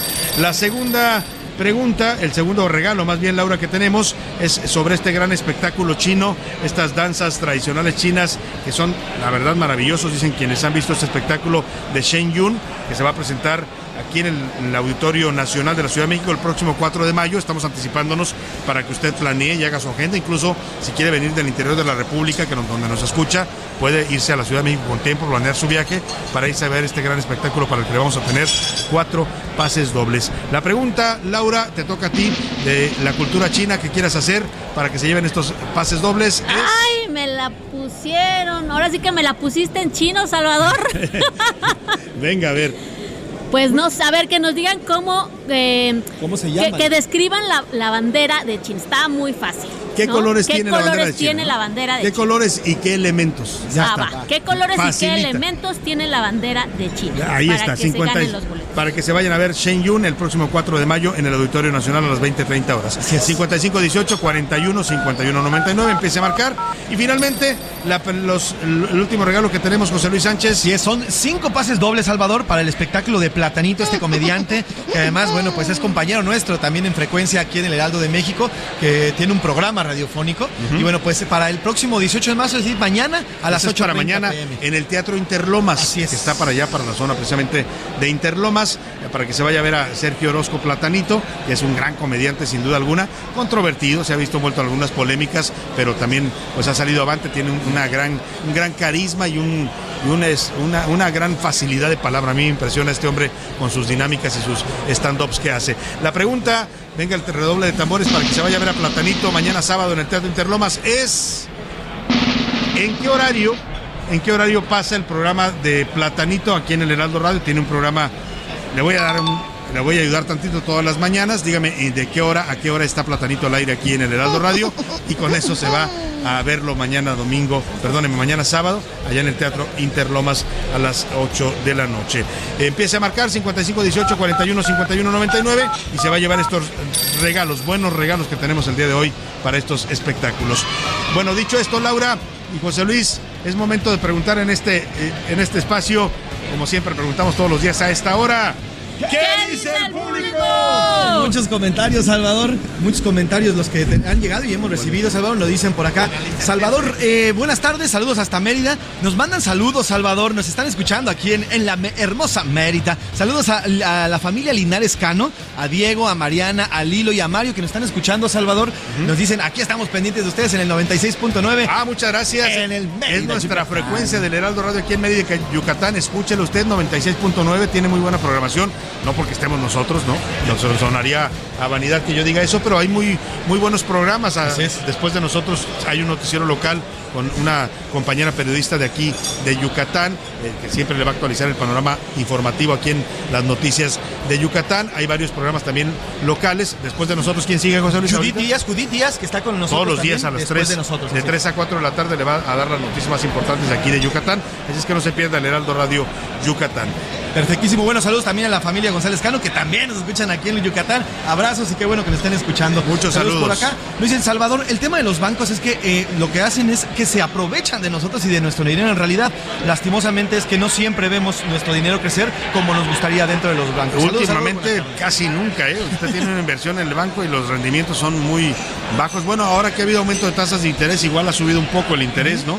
Eh, pero también, así como sube, el, el, digamos, los réditos, también suben, pues, lo que nos cobran por los servicios, ¿no? En este caso, las tasas de interés por los créditos que nos otorga el banco. Salvador, nos dice por acá también la señora Francisca Rodríguez. Salvador, estamos escuchando también. Saludos hasta Mérida. Qué rico los papas azules y qué rico todo lo que comen por allá. Entonces, yo no confío tanto en los bancos, la verdad. Son un mal necesario, nos dice la señora. Y bueno, bueno, sí, pues hay que utilizarlos y sí, hay que cuidar nuestro dinerito, ¿no? Hay que cuidar el dinero y la verdad que la única forma más segura que se ha inventado hasta ahora son los bancos, ¿no? También hay por ahí inversiones, ¿no? Estas nuevas modalidades de criptomonedas, hay distintas opciones ahora, pero lo más seguro y lo más confiable, lo que le garantiza a usted tranquilidad, quizás no mucho, no mucho, no mucha ganancia, pero sí tranquilidad, son los bancos, ¿no? Así es. Eh, nos dice por acá Guillermo Rodríguez Salvador, yo sí utilizo los bancos y quien sepa utilizarlos va a ver buenos intereses. Mira, y va a tener buenos manejos. Eso es interesante. El chiste es, nos dice por acá Guillermo, el chiste es saberlos manejar y no estar desgastando el dinero, ¿no? Tiene toda la razón Guillermo, nos falta mucho a los mexicanos lo que se llama educación financiera, ¿no? Para hacer un buen uso del sistema bancario, porque sí nos quejamos mucho de que los bancos nos cobran comisiones, no nos dan ganancia, pero si sabemos utilizar y buscar los servicios y las inversiones adecuadas, coincido con usted que se puede ganar algo por nuestro dinero. También nos dice por acá Mario Alberto González Salvador, el presidente López Obrador hace mucho que se alejó del cardenismo, hace mucho que se alejó de la verde de izquierda y lo que le interesa nada más es él, él y nada más él, nos dice por acá. Él, él, él y él, y eso es lo que se va a ver mañana en el Zócalo. Los que vayan a ir, pues no van a haber muchas sorpresas, va a ser un, un, una concentración, sí, muy masiva, yo no lo dudo que van a volver a echar el aparato como lo han, lo, lo han hecho, pero pues lo que vamos a escuchar es un discurso pues del presidente, hablando del, de su gobierno, de sus logros, de su pues de todo lo que siempre habla él, que es siempre en torno a él. Así es, nos dice por acá la señora Lucía Rodríguez, saludos Salvador, qué rico Mérida, hace mucho que no voy, ¿cómo lo ves por allá? Oiga, saludos, y bueno, los bancos sí, un mal necesario, nos dice. Doña Lucía, véngase a Mérida, no sabe qué hermosa está de verdad sí, la ciudad, eh. está muy bonita, hay nuevos hoteles, hay nueva infraestructura, se come bien, hay nuevos restaurantes, la verdad que yo recomiendo mucho que la gente se dé una vuelta por acá por Mérida, cuando tenga chance un fin de semana o ahora que vienen las vacaciones de Semana Santa, sí, sí, ¿no? Sí. Es un gran destino porque desde aquí puedes moverte a las ruinas arqueológicas de Chichén Itzá, de Uxmal. Hay unas nuevas que descubrieron ahora que están muy de moda, las ha promocionado el presidente López Obrador. Es una, una nueva zona eh, arqueológica muy importante de la cultura maya. Y está, por supuesto, a cuarenta minutos, cincuenta minutos tiene usted la playa de Progreso. Es una hermosa playa de caribeña que tenemos en México, poco aprovechada, pero también está creciendo en su potencial. Sí, así es. Bueno, esta, esta zona que acaban de conocer data de más de tres mil años y justamente está aquí en la península de Yucatán. ¿Cómo Salvador? Se llama? tres mil años. Y bueno, aún todavía le ponen nombre, la tecnología LIDAR la están... La acaban de localizar a través de una buena tecnología de rayos X y bueno, van a comenzar con estas y ya bueno, descubrirán el nombre cuando ya puedan encontrar los códices y demás, ¿no, Salvador? Y bueno, también nos dicen por acá, saludos Salvador, saludos hasta Mérida, nos encanta escucharte y te escuchamos aquí en Yucatán. Laura Mendiola, tú andas por allá, muchas gracias, también le mando un saludo, vamos a ver qué dice la comunidad tuitera en arroba ese García Soto. Sí, ya que hablaban de, de, de, de Yucatán, no olvidemos que también sí, está tiene... en el ranking de los más estados más seguros del país, Salvador. O sea, no solo es bello, sino de los más seguros que hay. Entonces también creo que vale la pena por ahí destacar que indiscutiblemente de sus bellezas naturales y del gran potencial turístico que tiene, es una de las regiones más seguras del país. Y bueno, dicho esto, vamos a ver qué dice Twitter. En Twitter preguntamos, Lázaro Cárdenas Batel renunció como director de asesores, su salida se anuncia un día antes de la concentración del presidente López Obrador para conmemorar los ochenta y cinco años de la expropiación petrolera. ¿Usted cree qué cree que hay detrás de esta salida? El cincuenta y dos por ciento nos dice que distanciamiento, el quince por ciento que pues es una decisión personal y el treinta y cuatro por ciento que López Obrador no es el cardenismo. Y nuestra segunda pregunta, al inaugurar la convención bancaria, la gobernadora del Banco de México, el presidente López Obrador y los banqueros del país coincidieron en afirmar que no hay riesgo para la banca mexicana por la crisis que hay en Europa y Estados Unidos. Pero usted, ¿qué cree al respecto? El treinta y dos por ciento nos dice que no, que no considera que va a haber problemas, el cuarenta y cinco por ciento que sí, que habrá una crisis y el veintitrés por ciento que simplemente en los bancos no confían. La verdad es que la gente pues tiene sus motivos a veces para desconfiar de, de los bancos, pero también pues siguen siendo un, un instrumento, y ya lo decía la gente, necesario para cuidar nuestro patrimonio, nuestro dinero, y si se saben utilizar bien, por eso es importante la conversación que vamos a tener ahora, pues también es un instrumento para aumentar nuestro patrimonio, sabiendo utilizar. Y, y es con, bien con los bancos. Y vamos, vamos a seguir eh, con más eh, saludos y mensajes, por supuesto, más adelante. Por lo pronto, vamos a hacer contacto, está llegando aquí desde esta reunión de la Comisión Nacional Bancaria eh, que se está llevando a cabo aquí en Mérida, Yucatán. Alejandro Padilla, él es director general adjunto de análisis económico y financiero del Grupo Financiero Banorte, eh, uno de los bancos sin duda más sólidos y más importantes y de los pocos bancos mexicanos totalmente que quedan en nuestro país. Bienvenido Alejandro, ¿cómo estás? Qué gusto recibirte. ¿Cómo estás, Mario? El gusto es mío. Salvador, te saludo. Perdón, Salvador, ¿cómo estás? Oye, eh, Alejandro, cuéntame, ¿cómo, ¿cómo ves el ambiente? Hemos oído mensajes de certidumbre por parte de las autoridades en, estas, en esta convención, también, por supuesto, de los directivos de la Asociación de Bancos de México. Eh, ¿Cómo están sintiendo el ambiente con esto que está pasando en el exterior, este, esta crisis eh, de bancos en Estados Unidos que contagia a Europa? Dicen que aquí no, no tenemos riesgo los mexicanos, pero ¿tú cómo estás viendo la situación? Fíjate que ese es un punto fundamental, sobre todo en los últimos días, que hemos visto estas noticias tan complicadas de algunos bancos regionales en Estados Unidos, también algunos bancos europeos, y la verdad es que la situación en México es totalmente distinta.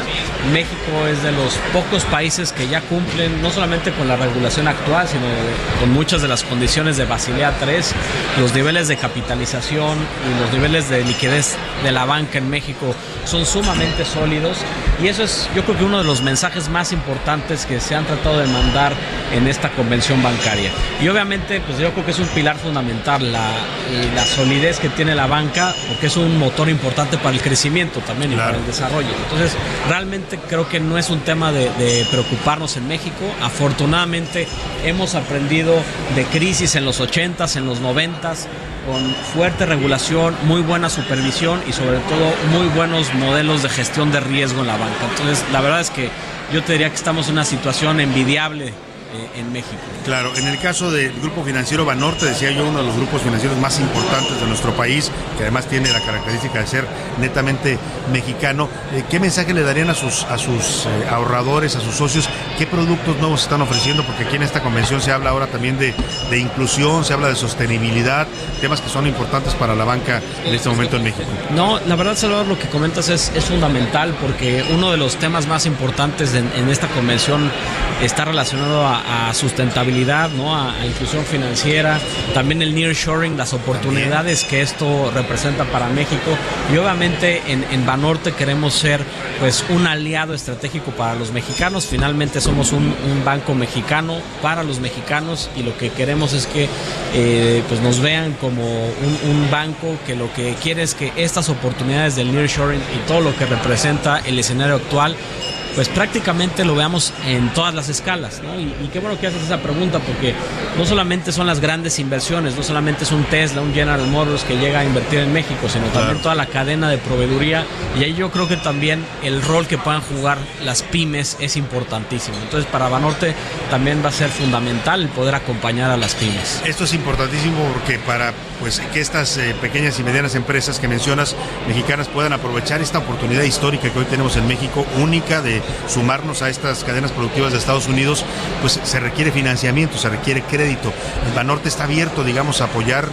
¿Invitarías a las pymes a que se acerquen con ustedes, las que estén interesadas, por ejemplo, en esas ya cadenas que se abren con autos eléctricos, que es la primera gran inversión que nos llega, ¿no? Y toda la industria automotriz, por ejemplo. Sí, totalmente. Los, los invitamos a Banorte a que nos vean justo como un aliado estratégico, ¿no? Un aliado de México, de las pymes, para realmente poder potencializar el, eh, estas oportunidades que nos trae el nearshoring a todos nosotros.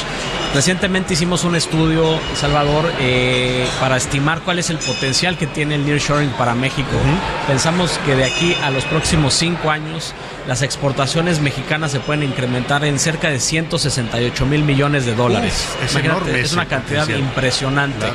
Y eso implica no solamente la llegada de grandes jugadores, sino también el desarrollo de muchos clústeres industriales, el desarrollo de otras regiones, y de hecho yo creo que también una de las estrategias que queremos eh, llevar a cabo en Banorte es acompañar no solamente a las empresas, sino a todas las regiones. Realmente queremos que para que el potencial de México eh, derivado del nearshoring se pueda dar, se tiene que dar en prácticamente todo México, para en todos todo los México. Mexicanos. Es una oportunidad Exacto. para todo el territorio. Aquí Exacto. no hay que norte o sur o Exacto. occidente. Sí, yo creo que debemos de encontrar las condiciones de infraestructura, de capital humano, todas las oportunidades que se pueden andar en todos los estados para realmente poder cubrir a, a todo el territorio.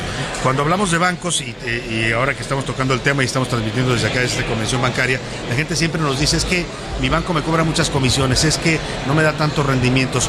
¿Cómo, cómo va la relación de, en ese sentido, y qué está haciendo Banorte con sus clientes para pues darles mejores productos y también disminuir el costo de los créditos o de, las, de los servicios que ustedes prestan?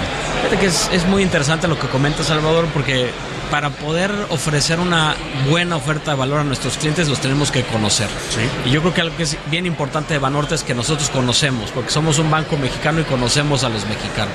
Y dentro de esto siempre queremos generar valor a todos ellos y que nos vean como parte fundamental del, del crecimiento. Y es algo que hemos incorporado. Nuestros modelos se basan en, en centricidad en el cliente, en, en entender a las personas, y de ahí es en donde creo que podemos ofrecer una oferta mucho más diferenciada y mucho mejor para todos los mexicanos. Sin duda. Finalmente te pregunto, Alejandro Padilla, estamos conversando con Alejandro Padilla, que es director general adjunto de análisis económico y financiero del Grupo Financiero Banorte. Ayer el presidente López Obrador les hace un, un comentario, un mensaje en el discurso que da a todos los banqueros, entre los que está por supuesto la gente de Banorte, de que, de que sigan haciendo negocios en México, sigan prestando a los mexicanos, pero les dice, está bien que ganen, que obtengan ganancias, pero hay que ser razonables. ¿Cómo toman este mensaje en el Grupo Financiero Banorte?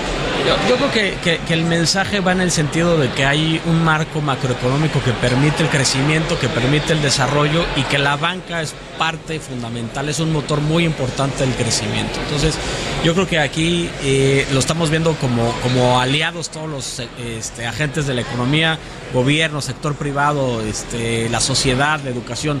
Yo creo que todos debemos ir de la mano en el mismo sentido, con una alineación de incentivos eh, totalmente, pues, con una convergencia hacia el crecimiento y al desarrollo de nuestro país. Y en ese sentido yo creo que el que veamos condiciones macro que permiten el crecimiento de la banca, eso también nos va a permitir ser actores importantes para el crecimiento. O sea, que el gobierno haga su parte también, ¿no? Para dar certidumbre, estabilidad, etcétera. Yo creo que todos aquí debemos de, de, de hacer nuestra chamba, toca, este, y, y yo creo que el, el lo que hemos visto de estabilidad macroeconómica ha sido muy importante. Ayer también se mencionó aquí en, en, en la convención, el que tengamos esta estabilidad macroeconómica que no se ve en otras regiones, ¿no? Y hoy en día que el mundo está lleno de tantos escenarios tan complicados, eso también es un factor importante para el crecimiento, y también es algo que están considerando los inversionistas para venir a México y tratar de, de desarrollar todo este tipo de, de pues, proyectos asociados al nearshoring. Finalmente pregunto, nos queda un minuto brevemente, en temas de banca digital, que es algo que ya también están empujando ustedes como la nueva modalidad, ¿cómo va Banorte en ese sentido con sus clientes? Pues la verdad es que creo que somos eh, punta de lanza en ese sentido. Hemos tratado de llevar una transformación digital muy importante desde, desde hace varios años, porque sabemos que es una tendencia de la industria y de prácticamente cualquier industria. Entonces tratamos de ser innovadores, tratamos de, de irnos hacia modelos de hiperpersonalización para conocer mejor a cada uno de nuestros clientes clientes y poder ofrecer una mejor oferta de valor. Alejandro Padilla, director general adjunto de análisis económico financiero del Grupo Financiero Banorte, gracias por darnos este punto de vista. Un gusto tenerte aquí. Muchísimas gracias, Salvador. Un fuerte abrazo. Gracias. Voy a la pausa y regreso rápidamente con usted. Información útil y análisis puntual. En un momento regresamos. Ya estamos de vuelta en A la Una con Salvador García Soto. Tu compañía diaria al mediodía. ¿Sabes qué hace el Consejo Regulador del Tequila? Proteger la denominación de origen tequila a nivel nacional e internacional, asegurar el cumplimiento de su norma, garantizar al consumidor la autenticidad de la bebida, generar y proporcionar información oportuna y veraz. Estos son los objetivos del Consejo Regulador del Tequila A C. Conoce más de este organismo en doble u doble u doble u punto c r t punto o r g punto m x. Síguenos en nuestras redes sociales, arroba crtequila. Consejo Regulador del Tequila.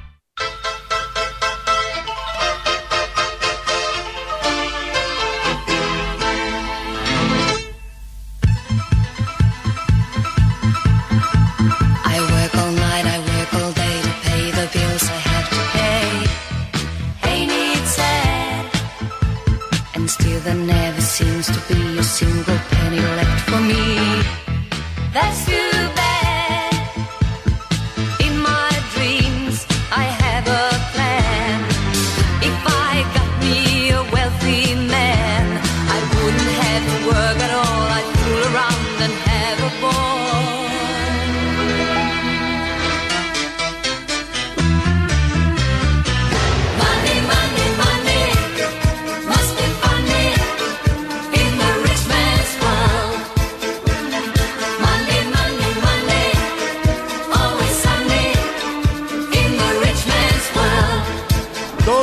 tarde con treinta y un minutos. Estamos regresando de la pausa aquí en A la Una y lo hacemos con este gran grupo. Sin duda, oiga, una gran agrupación. Se nota cuando un grupo es bueno porque trasciende generaciones, ¿no? ABBA, que es un grupo de los setentas, los que me escuchan ya de esa edad, seguro identificaron esta canción que se llama Money, Money, Money o Dinero, Dinero, Dinero. Es este grupo sueco que tuvo, fue un boom allá en los años setenta, de llegados de, desde Europa a todo el mundo. Y hoy todavía las actuales generaciones, ¿eh? Mis hijos que tienen por ahí dieciocho, diecinueve, veinte, veintiuno, eh, todavía cantan y bailan las canciones de ABBA, ¿no? Y se volvieron, trascienden en el tiempo. La, la buena música, como dicen, no tiene edad, y es el caso de ABBA, que nos canta esta canción, pues como, como hablando pues de, de eso, del dinero, de lo que estamos hablando hoy desde la Convención Nacional Bancaria de Yucatán. Escuchemos un poco más de ABBA, hagamos rememoranza de los años setenta con sus pantalones acampanados y sus melenas, y seguimos con más para usted aquí en La Una.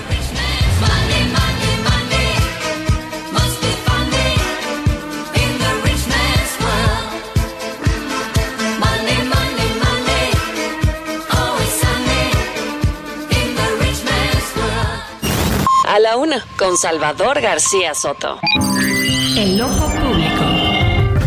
En A la Una tenemos la visión de los temas que te interesan en voz de personajes de la academia, la política y la sociedad. Hoy escuchamos a Melisa Moreno. En Melisa lo explica todo. El ojo público. Salvador, buenas tardes. El Museo Jumex presentó esta semana el diseño de Cartier, un legado vivo. Una exposición que recorre la historia de la Maison a través de una selección de sus joyas más icónicas, con cerca de ciento sesenta piezas de la legendaria colección, así como de colecciones privadas y documentos de archivo. La muestra invita al público a adentrarse en la evolución del estilo Cartier, el lenguaje distintivo de la Maison y su diseño. Con la curaduría de Ana Elena Malet y la museografía de la arquitecta Frida Escobedo, la exposición estudia el diseño de Cartier, así como su artesanía, y muestra una visión contemporánea sin perder de vista su rico y complejo pasado. Las piezas de la colección y del diseño de Cartier, un legado vivo, son extraordinarios relojes, joyas y objetos decorativos. De este modo, son testimonio del patrimonio de Cartier, de su importancia histórica y de su actualidad. Este legado continúa inspirando a las nuevas generaciones de diseñadores de la Maison, que le rinden homenaje, lo mantienen vivo en su inconfundible espíritu pionero y lo reinventan para el presente y el futuro. La exposición se divide en cinco secciones temáticas. La primera de ella, los primeros años y el nacimiento de un estilo. La segunda, curiosidad universal. La tercera es el gusto de Jean Toussaint.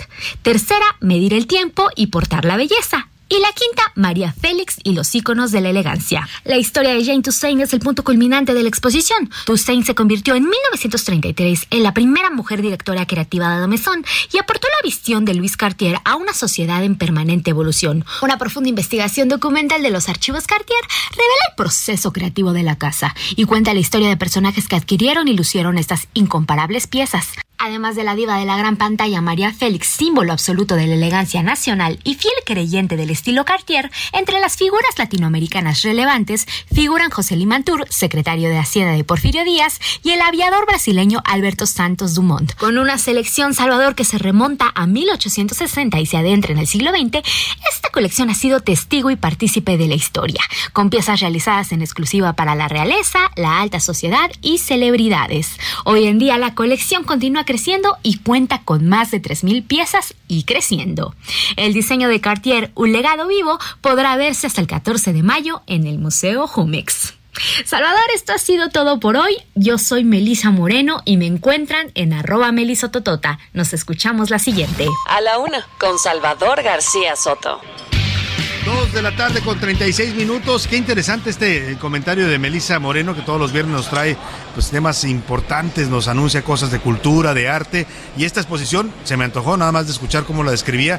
Es la exposición de los diseños de Cartier, esta gran casa de joyería francesa que se exhibe en el Museo Jumex allá en la Ciudad de México. No se la pierda usted, ahí están varias de las joyas que portaba María Félix, ¿no? Una de las grandes eh, celebridades que gustaban de esta joyería de Cartier, y bueno, hablaba de otros personajes también de la historia mexicana que han tenido acceso a estos diseños, además de estrellas y personajes de todo el mundo. Bueno, pues vamos a, a este tema que le he venido platicando. Oiga, usted siente, porque además pasa ahora con las nuevas tecnologías, que pues parece que nunca nos desconectamos del trabajo, ¿no? Termina uno de trabajar y llega a su casa, pero sigue conectado, ¿no? y a veces su jefe le está diciendo, oye, te encargo para mañana este pendiente. Algunos jefes abusivos, yo no soy de esos, ¿eh? Yo los dejo descansar, no se crea, la verdad es que sí los despierto a veces, no, pero es importante esto que le estoy contando porque tiene que ver con eso. ¿Siente usted, por ejemplo, que nunca deja de trabajar porque su jefe siempre le está escribiendo, incluso cuando usted está descansando en fin de semana, en los horarios nocturnos? Bueno, pues esto es muestra, eh, si usted está pasando esto, es, es víctima de abuso laboral. Eso es lo que define la nueva ley de desconexión digital que está en camino de aprobarse en el Senado de la República. Lo que busca es proteger a los trabajadores para que los empleadores o patrones respeten los tiempos de descanso y no porque tengan un celular que ellos les dan, en muchas cosas así es, pues sientan que pueden estar y deben estar disponibles en cualquier momento que se les ocurra llamarles, mandarles un mensaje o pedirles algo de trabajo. Escuchemos esto que nos preparó José Luis Sánchez sobre la desconexión digital, que ahora va a ser un derecho también para los trabajadores mexicanos. El número que usted marcó no está disponible o se encuentra fuera del área de servicio. Que tu jefe o patrón te escriba o busque en horarios fuera de los laborales ya no estará permitido. La ley de desconexión digital es prácticamente una realidad que está en manos del Senado. Y es que en este mes se prevé que la llamada Cámara Alta apruebe esta ley que en dos mil veintiuno fue avalada por los diputados y por las mismas comisiones, y que dispone que los patrones, jefes o colaboradores no puedan escribir o buscar a los subalternos en horarios fuera de oficina. Y es que a partir de la pandemia, estos horarios laborales se extendieron, afectando la vida personal y social del trabajador. Así lo exponen expertos en recursos humanos. Habla Sofía Román Green, analista de R H. Hay estudios en recursos humanos que a partir de la pandemia, o sea, esta práctica completamente nociva, creció aprox como en setenta y ocho por ciento, y hay casos en los que los jefes llamaban, escribían o mandaban mensajes después de la medianoche y pues esto simplemente no puede ser. Sofía, además, deja en claro que el descanso es necesario para el éxito. Tener límites es súper importante. O sea, es necesario dejar en claro que parte del éxito y de ser productivo, pues también es el descanso. Y los trabajadores tienen derecho a él, así como los jefes la obligación de respetar este descanso. Mientras tanto, para los mexicanos esta ley es bien vista, pues aseguran que sí ha existido un abuso por parte de los patrones. Sí estoy de acuerdo porque muchas veces uno ya terminó el trabajo y ya llega uno a la casa y se mete en otras actividades y luego de repente el jefe quiere algo y si no lo tiene todavía hasta se enoja. ¿eh? Uno trabaja en un horario y el, las otras horas que le quedan a uno son totalmente para la familia, para la persona, no para estar atendiendo cosas del trabajo. Sí creo que es importante regular regularlo porque en algunos casos esto permite que haya abuso de parte de algunos de los patrones. Mientras tanto, analistas en tecnología dan la bienvenida a esta iniciativa, pues aseguran que es necesaria. Además, llaman a revisar la forma en la que trabajamos. Habla Emilio Saldaña Pisu, experto en tecnología. Necesitamos revisar nuestro estatus laboral, cómo estamos contratados con nuestra empresa, si de un momento a otro el trabajo se convirtió en remoto. ¿Por qué? Porque la nueva ley nos da ciertos derechos y también obligaciones. Cuando la ley sea aprobada, los trabajadores tendrán el derecho de no contestar a sus patrones en horarios fuera de lo laboral. Podrán apagar sus celulares o activar mensajes de autorrespuesta para el patrón. Además, esta iniciativa busca regular el trabajo en las perspectivas social para proteger al trabajador, jurídico, al poner límites al patrón, y económico, pues las horas fuera del trabajo deben de ser pagadas o no son solicitadas por el patrón. Pero para los analistas, esta iniciativa es de vanguardia. Habla Emilio Saldaña Pisu. Lo que están tratando de regular la manera en la que hoy como empleados tenemos a nuestros patrones en casa literalmente veinticuatro por siete, y esta propuesta en ese sentido me parece que es innovadora y que se pone además, y esto es importante decirlo, en una lista de países que han comenzado a voltear hacia la innovación y hacia la transformación digital. La iniciativa fue aprobada en comisiones y se espera que a finales de este mes sea aprobada por el Senado para que pronto sea toda una realidad y le puedas decir a tu jefe que no, que en este momento no estás disponible.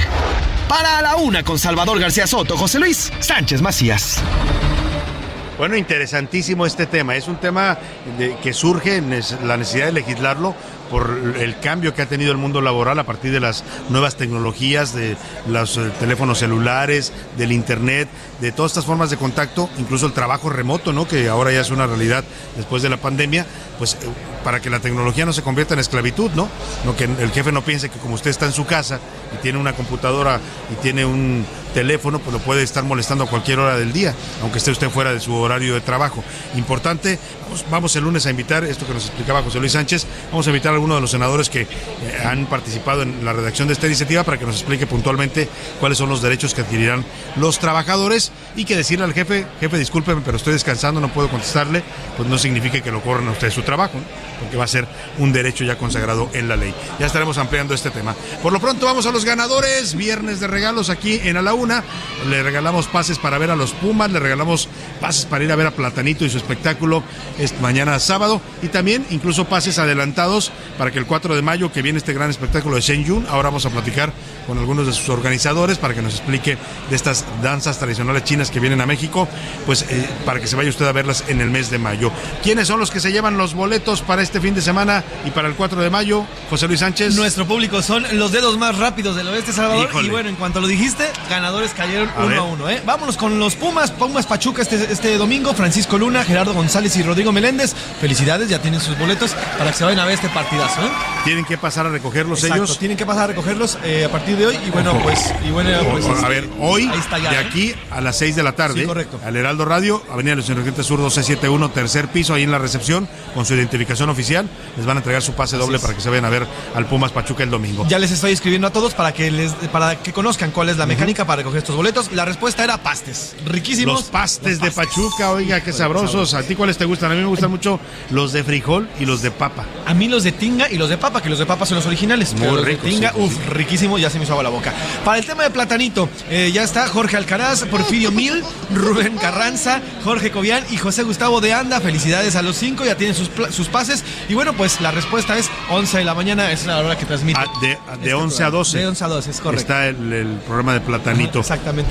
Justamente, y bueno, no, para el horario chino. No, de diez a once. Perdón, de diez José a once. Luis Sánchez, de diez a once. Te equivocaste en la respuesta. Es de diez a once, porque de, de once a doce ya está al Javier, aire Javier a la Torre. Exactamente. Y para el tema, el, los ganadores del tema chino, Romina Fernández, Juana Martínez, María Velázquez y Flor Huerta Candia. Felicidades también. Ellos ya tienen, también ellas ya tienen también. Esos son pases para el cuatro de mayo, el pero cuatro de mayo. Vaya a recogerlos con tiempo. Bueno, ya le vamos a decir cómo es la mecánica para que usted recoja sus pases y se vaya el cuatro de mayo a disfrutar de estas grandes danzas chinas que vienen a nuestro país. Exactamente. Oye, y rapidísimo, Salvador, de último momento, ya un juez federal acaba de conceder la primera suspensión Eh, a favor de una empleada del Instituto Nacional Electoral eh, en, por el, el tema del Plan B, este famoso Plan B. Se, se trata de Gabriela Regis López, ella es la jueza decimosexto distrito en materia administrativa. Otorgó esta suspensión provisional a Raquel Mondragón Correa, jefa de Departamento de Programación y Proyectos en la Unidad Técnica de Vinculación de los Organismos Públicos Locales del, eh, del I N E. Uh-huh. Y bueno, pues eh, ya fue este amparo dado a esta trabajadora por el Plan B, así que es la primera particular, la primera particular que tendría ya. Interesantísimo, este amparo, ¿eh? porque esto le abre la puerta a muchos empleados del I N E que se iban a ver afectados por este Plan B. A muchos Exacto. los quieren despedir, porque así lo ordenó el presidente, pero ya los jueces están dándoles amparos, así que si usted está en este caso, pues promueva un amparo, ¿eh? para que no le quiten su trabajo en el I N E. Exacto. Y vámonos rápidamente a los deportes, por ahí anda ya el señor Oscar Mota con toda la información del fin de semana deportivo. Los deportes en A la Una con Oscar Mota. Oscar Mota, ¿cómo estás? Saludos allá en la cabina. Mi querido Salvador García Soto, amigas y amigos, hoy un gran día para ganar. Hay que prepararse, querido Salvador, amigos, porque viene un fin de semana de intensa actividad deportiva. Escuchemos y apunte muy bien los horarios.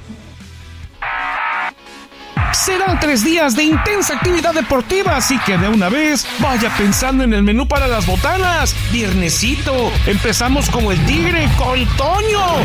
México ante Puerto Rico, cuartos de final del Clásico Mundial de Béisbol. Julio Urías a la Lomita de los Deseos, cinco de la tarde. A las ocho treinta de la noche, Costalazos de Historia, homenaje a dos leyendas en la Arena México. Copa Irma González y Cabelleras en Juego. Sabaduki, tempranito para ir por los tamales. Segunda práctica del Gran Premio de Arabia, siete treinta de la mañana, y a las once la calificación, plato fuerte, Clásico de Nuevo León, Tigres ante Monterrey a las siete cero cinco de la noche, y a las nueve diez, Clásico Nacional Internacional. Las Chivas Europeas de Paunovic ante las Águilas del América de Henry Martin. Domingazo, ármense los de Michiote. Gran Premio de Arabia Saudita, once de la mañana. Checo Pérez, nuestro pastor. Y finalmente, a las dos de la tarde, Clásico Barcelona contra Real Madrid. El viaje deportivo está por comenzar. Abróchese los cinturones, o mejor dicho, aflójeselo para bailar a buen ritmo.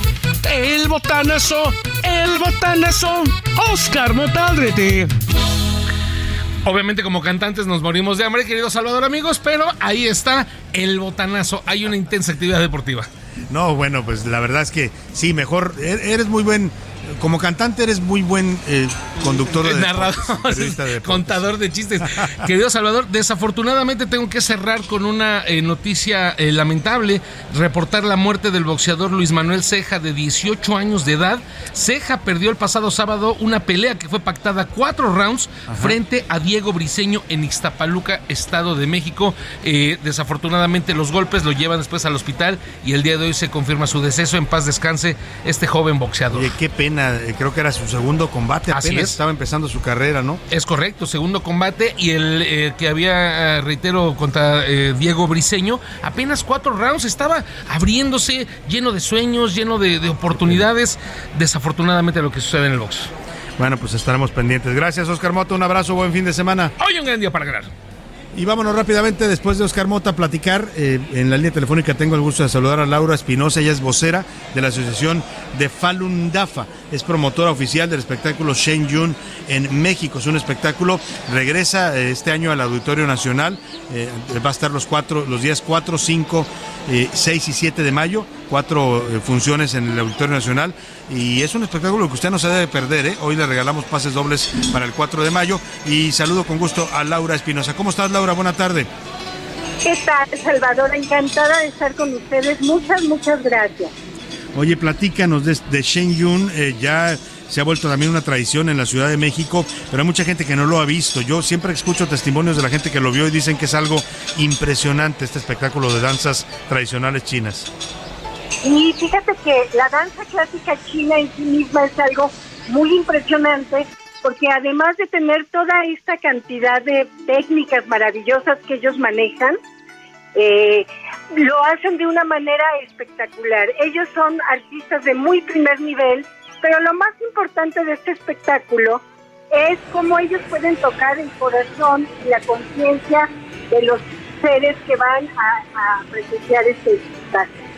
Entonces, Ajá. por estos dos motivos, por, por, por la calidad inmensa que tiene visualmente y también auditivamente, porque es orquesta en vivo, porque toda la música está hecha especialmente para este espectáculo, y porque en esta música se están combinando instrumentos clásicos occidentales e instrumentos clásicos. Esta combinación es única en el mundo. Todo esto hace de este espectáculo algo maravilloso. Pero lo más impresionante, Salvador, ¿Sí? es lo que tú dices. Echas a la gente a hablar de cuál fue su experiencia, de Ajá. qué es lo que se le queda de este espectáculo dentro de sí mismo. Y es que actualmente nos hace falta muchísimo recuperar los valores universales que hoy están en picadas. Cada claro. día tenemos menos conciencia de lo que son los valores, lo que es, eh, pues eso, la comunidad, la espiritualidad. O sea, hoy la espiritualidad está en desuso, por decirlo así. Sí. Cada día este pensamiento moderno nos lleva a pensar más en que la ciencia dice la verdad y uh-huh. la espiritualidad no, no, no se puede comprobar, ¿no? Esto Cuando que me dices que... es muy interesante, Laura, y te quería preguntar porque te escuchaba y dices, no solo es, digamos, lo artístico, lo visual, lo auditivo que va a ver la gente, sino que estas, este tipo de danzas y este espectáculo también tiene un mensaje, digamos, que busca concientizar. Me imagino que eso, a eso se refiere la asociación que tú representas, Falun Dafa. Exactamente, o sea, qué bueno que, que lo mencionas. Falun Dafa es una disciplina china milenaria. Parece que se cortó la comunicación. Sí, se cortó la comunicación con, con, eh, con Laura Espinosa, nos estaba explicando justo esta parte también un poco mística y espiritual que dice ella tiene este espectáculo. No solo es lo que usted va a ver visualmente, que es en sí sorprendente. A ver, los chinos, cualquier cosa que hagan, que sea deporte sincronizado o, o espectáculo sincronizado, lo hacen de una manera impresionante. Pero comentabas, Laura, lo que hace Falun Dafa y la parte, digamos, mística y también un poco eh, espiritual de este espectáculo. Sí, bueno, es importantísimo porque la experiencia que las personas tienen es como una...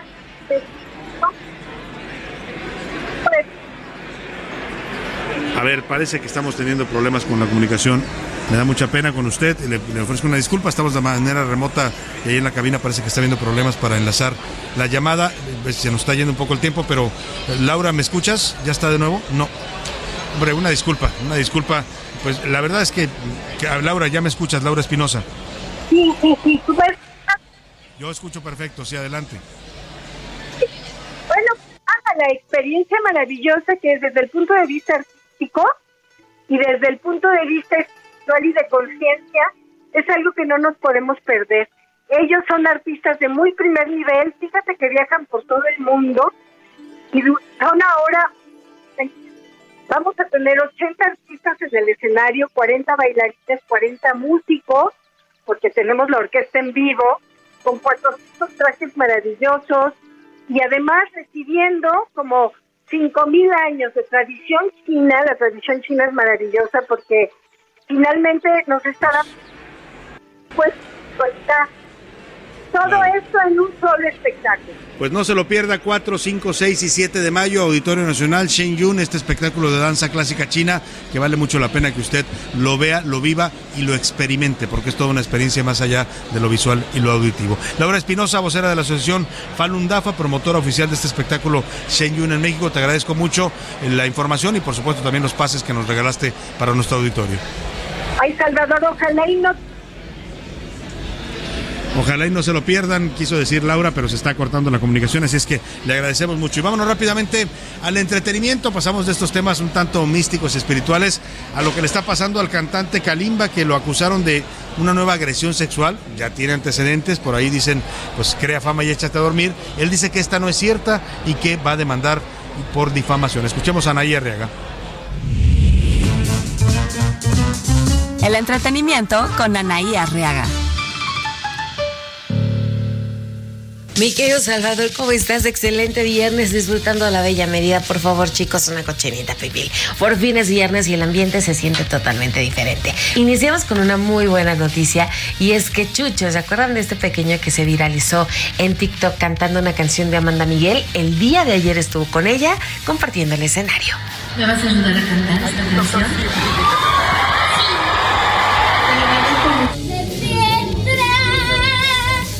¡Hola!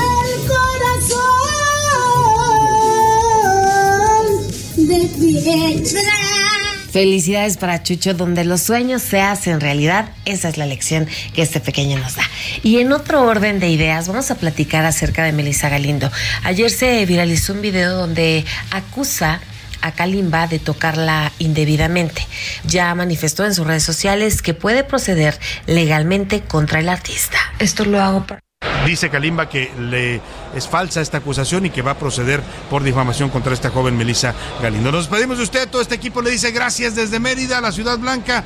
Que pase un excelente fin de semana, descanse. Aquí lo esperamos el lunes a la una. A la una. Con Salvador García Soto.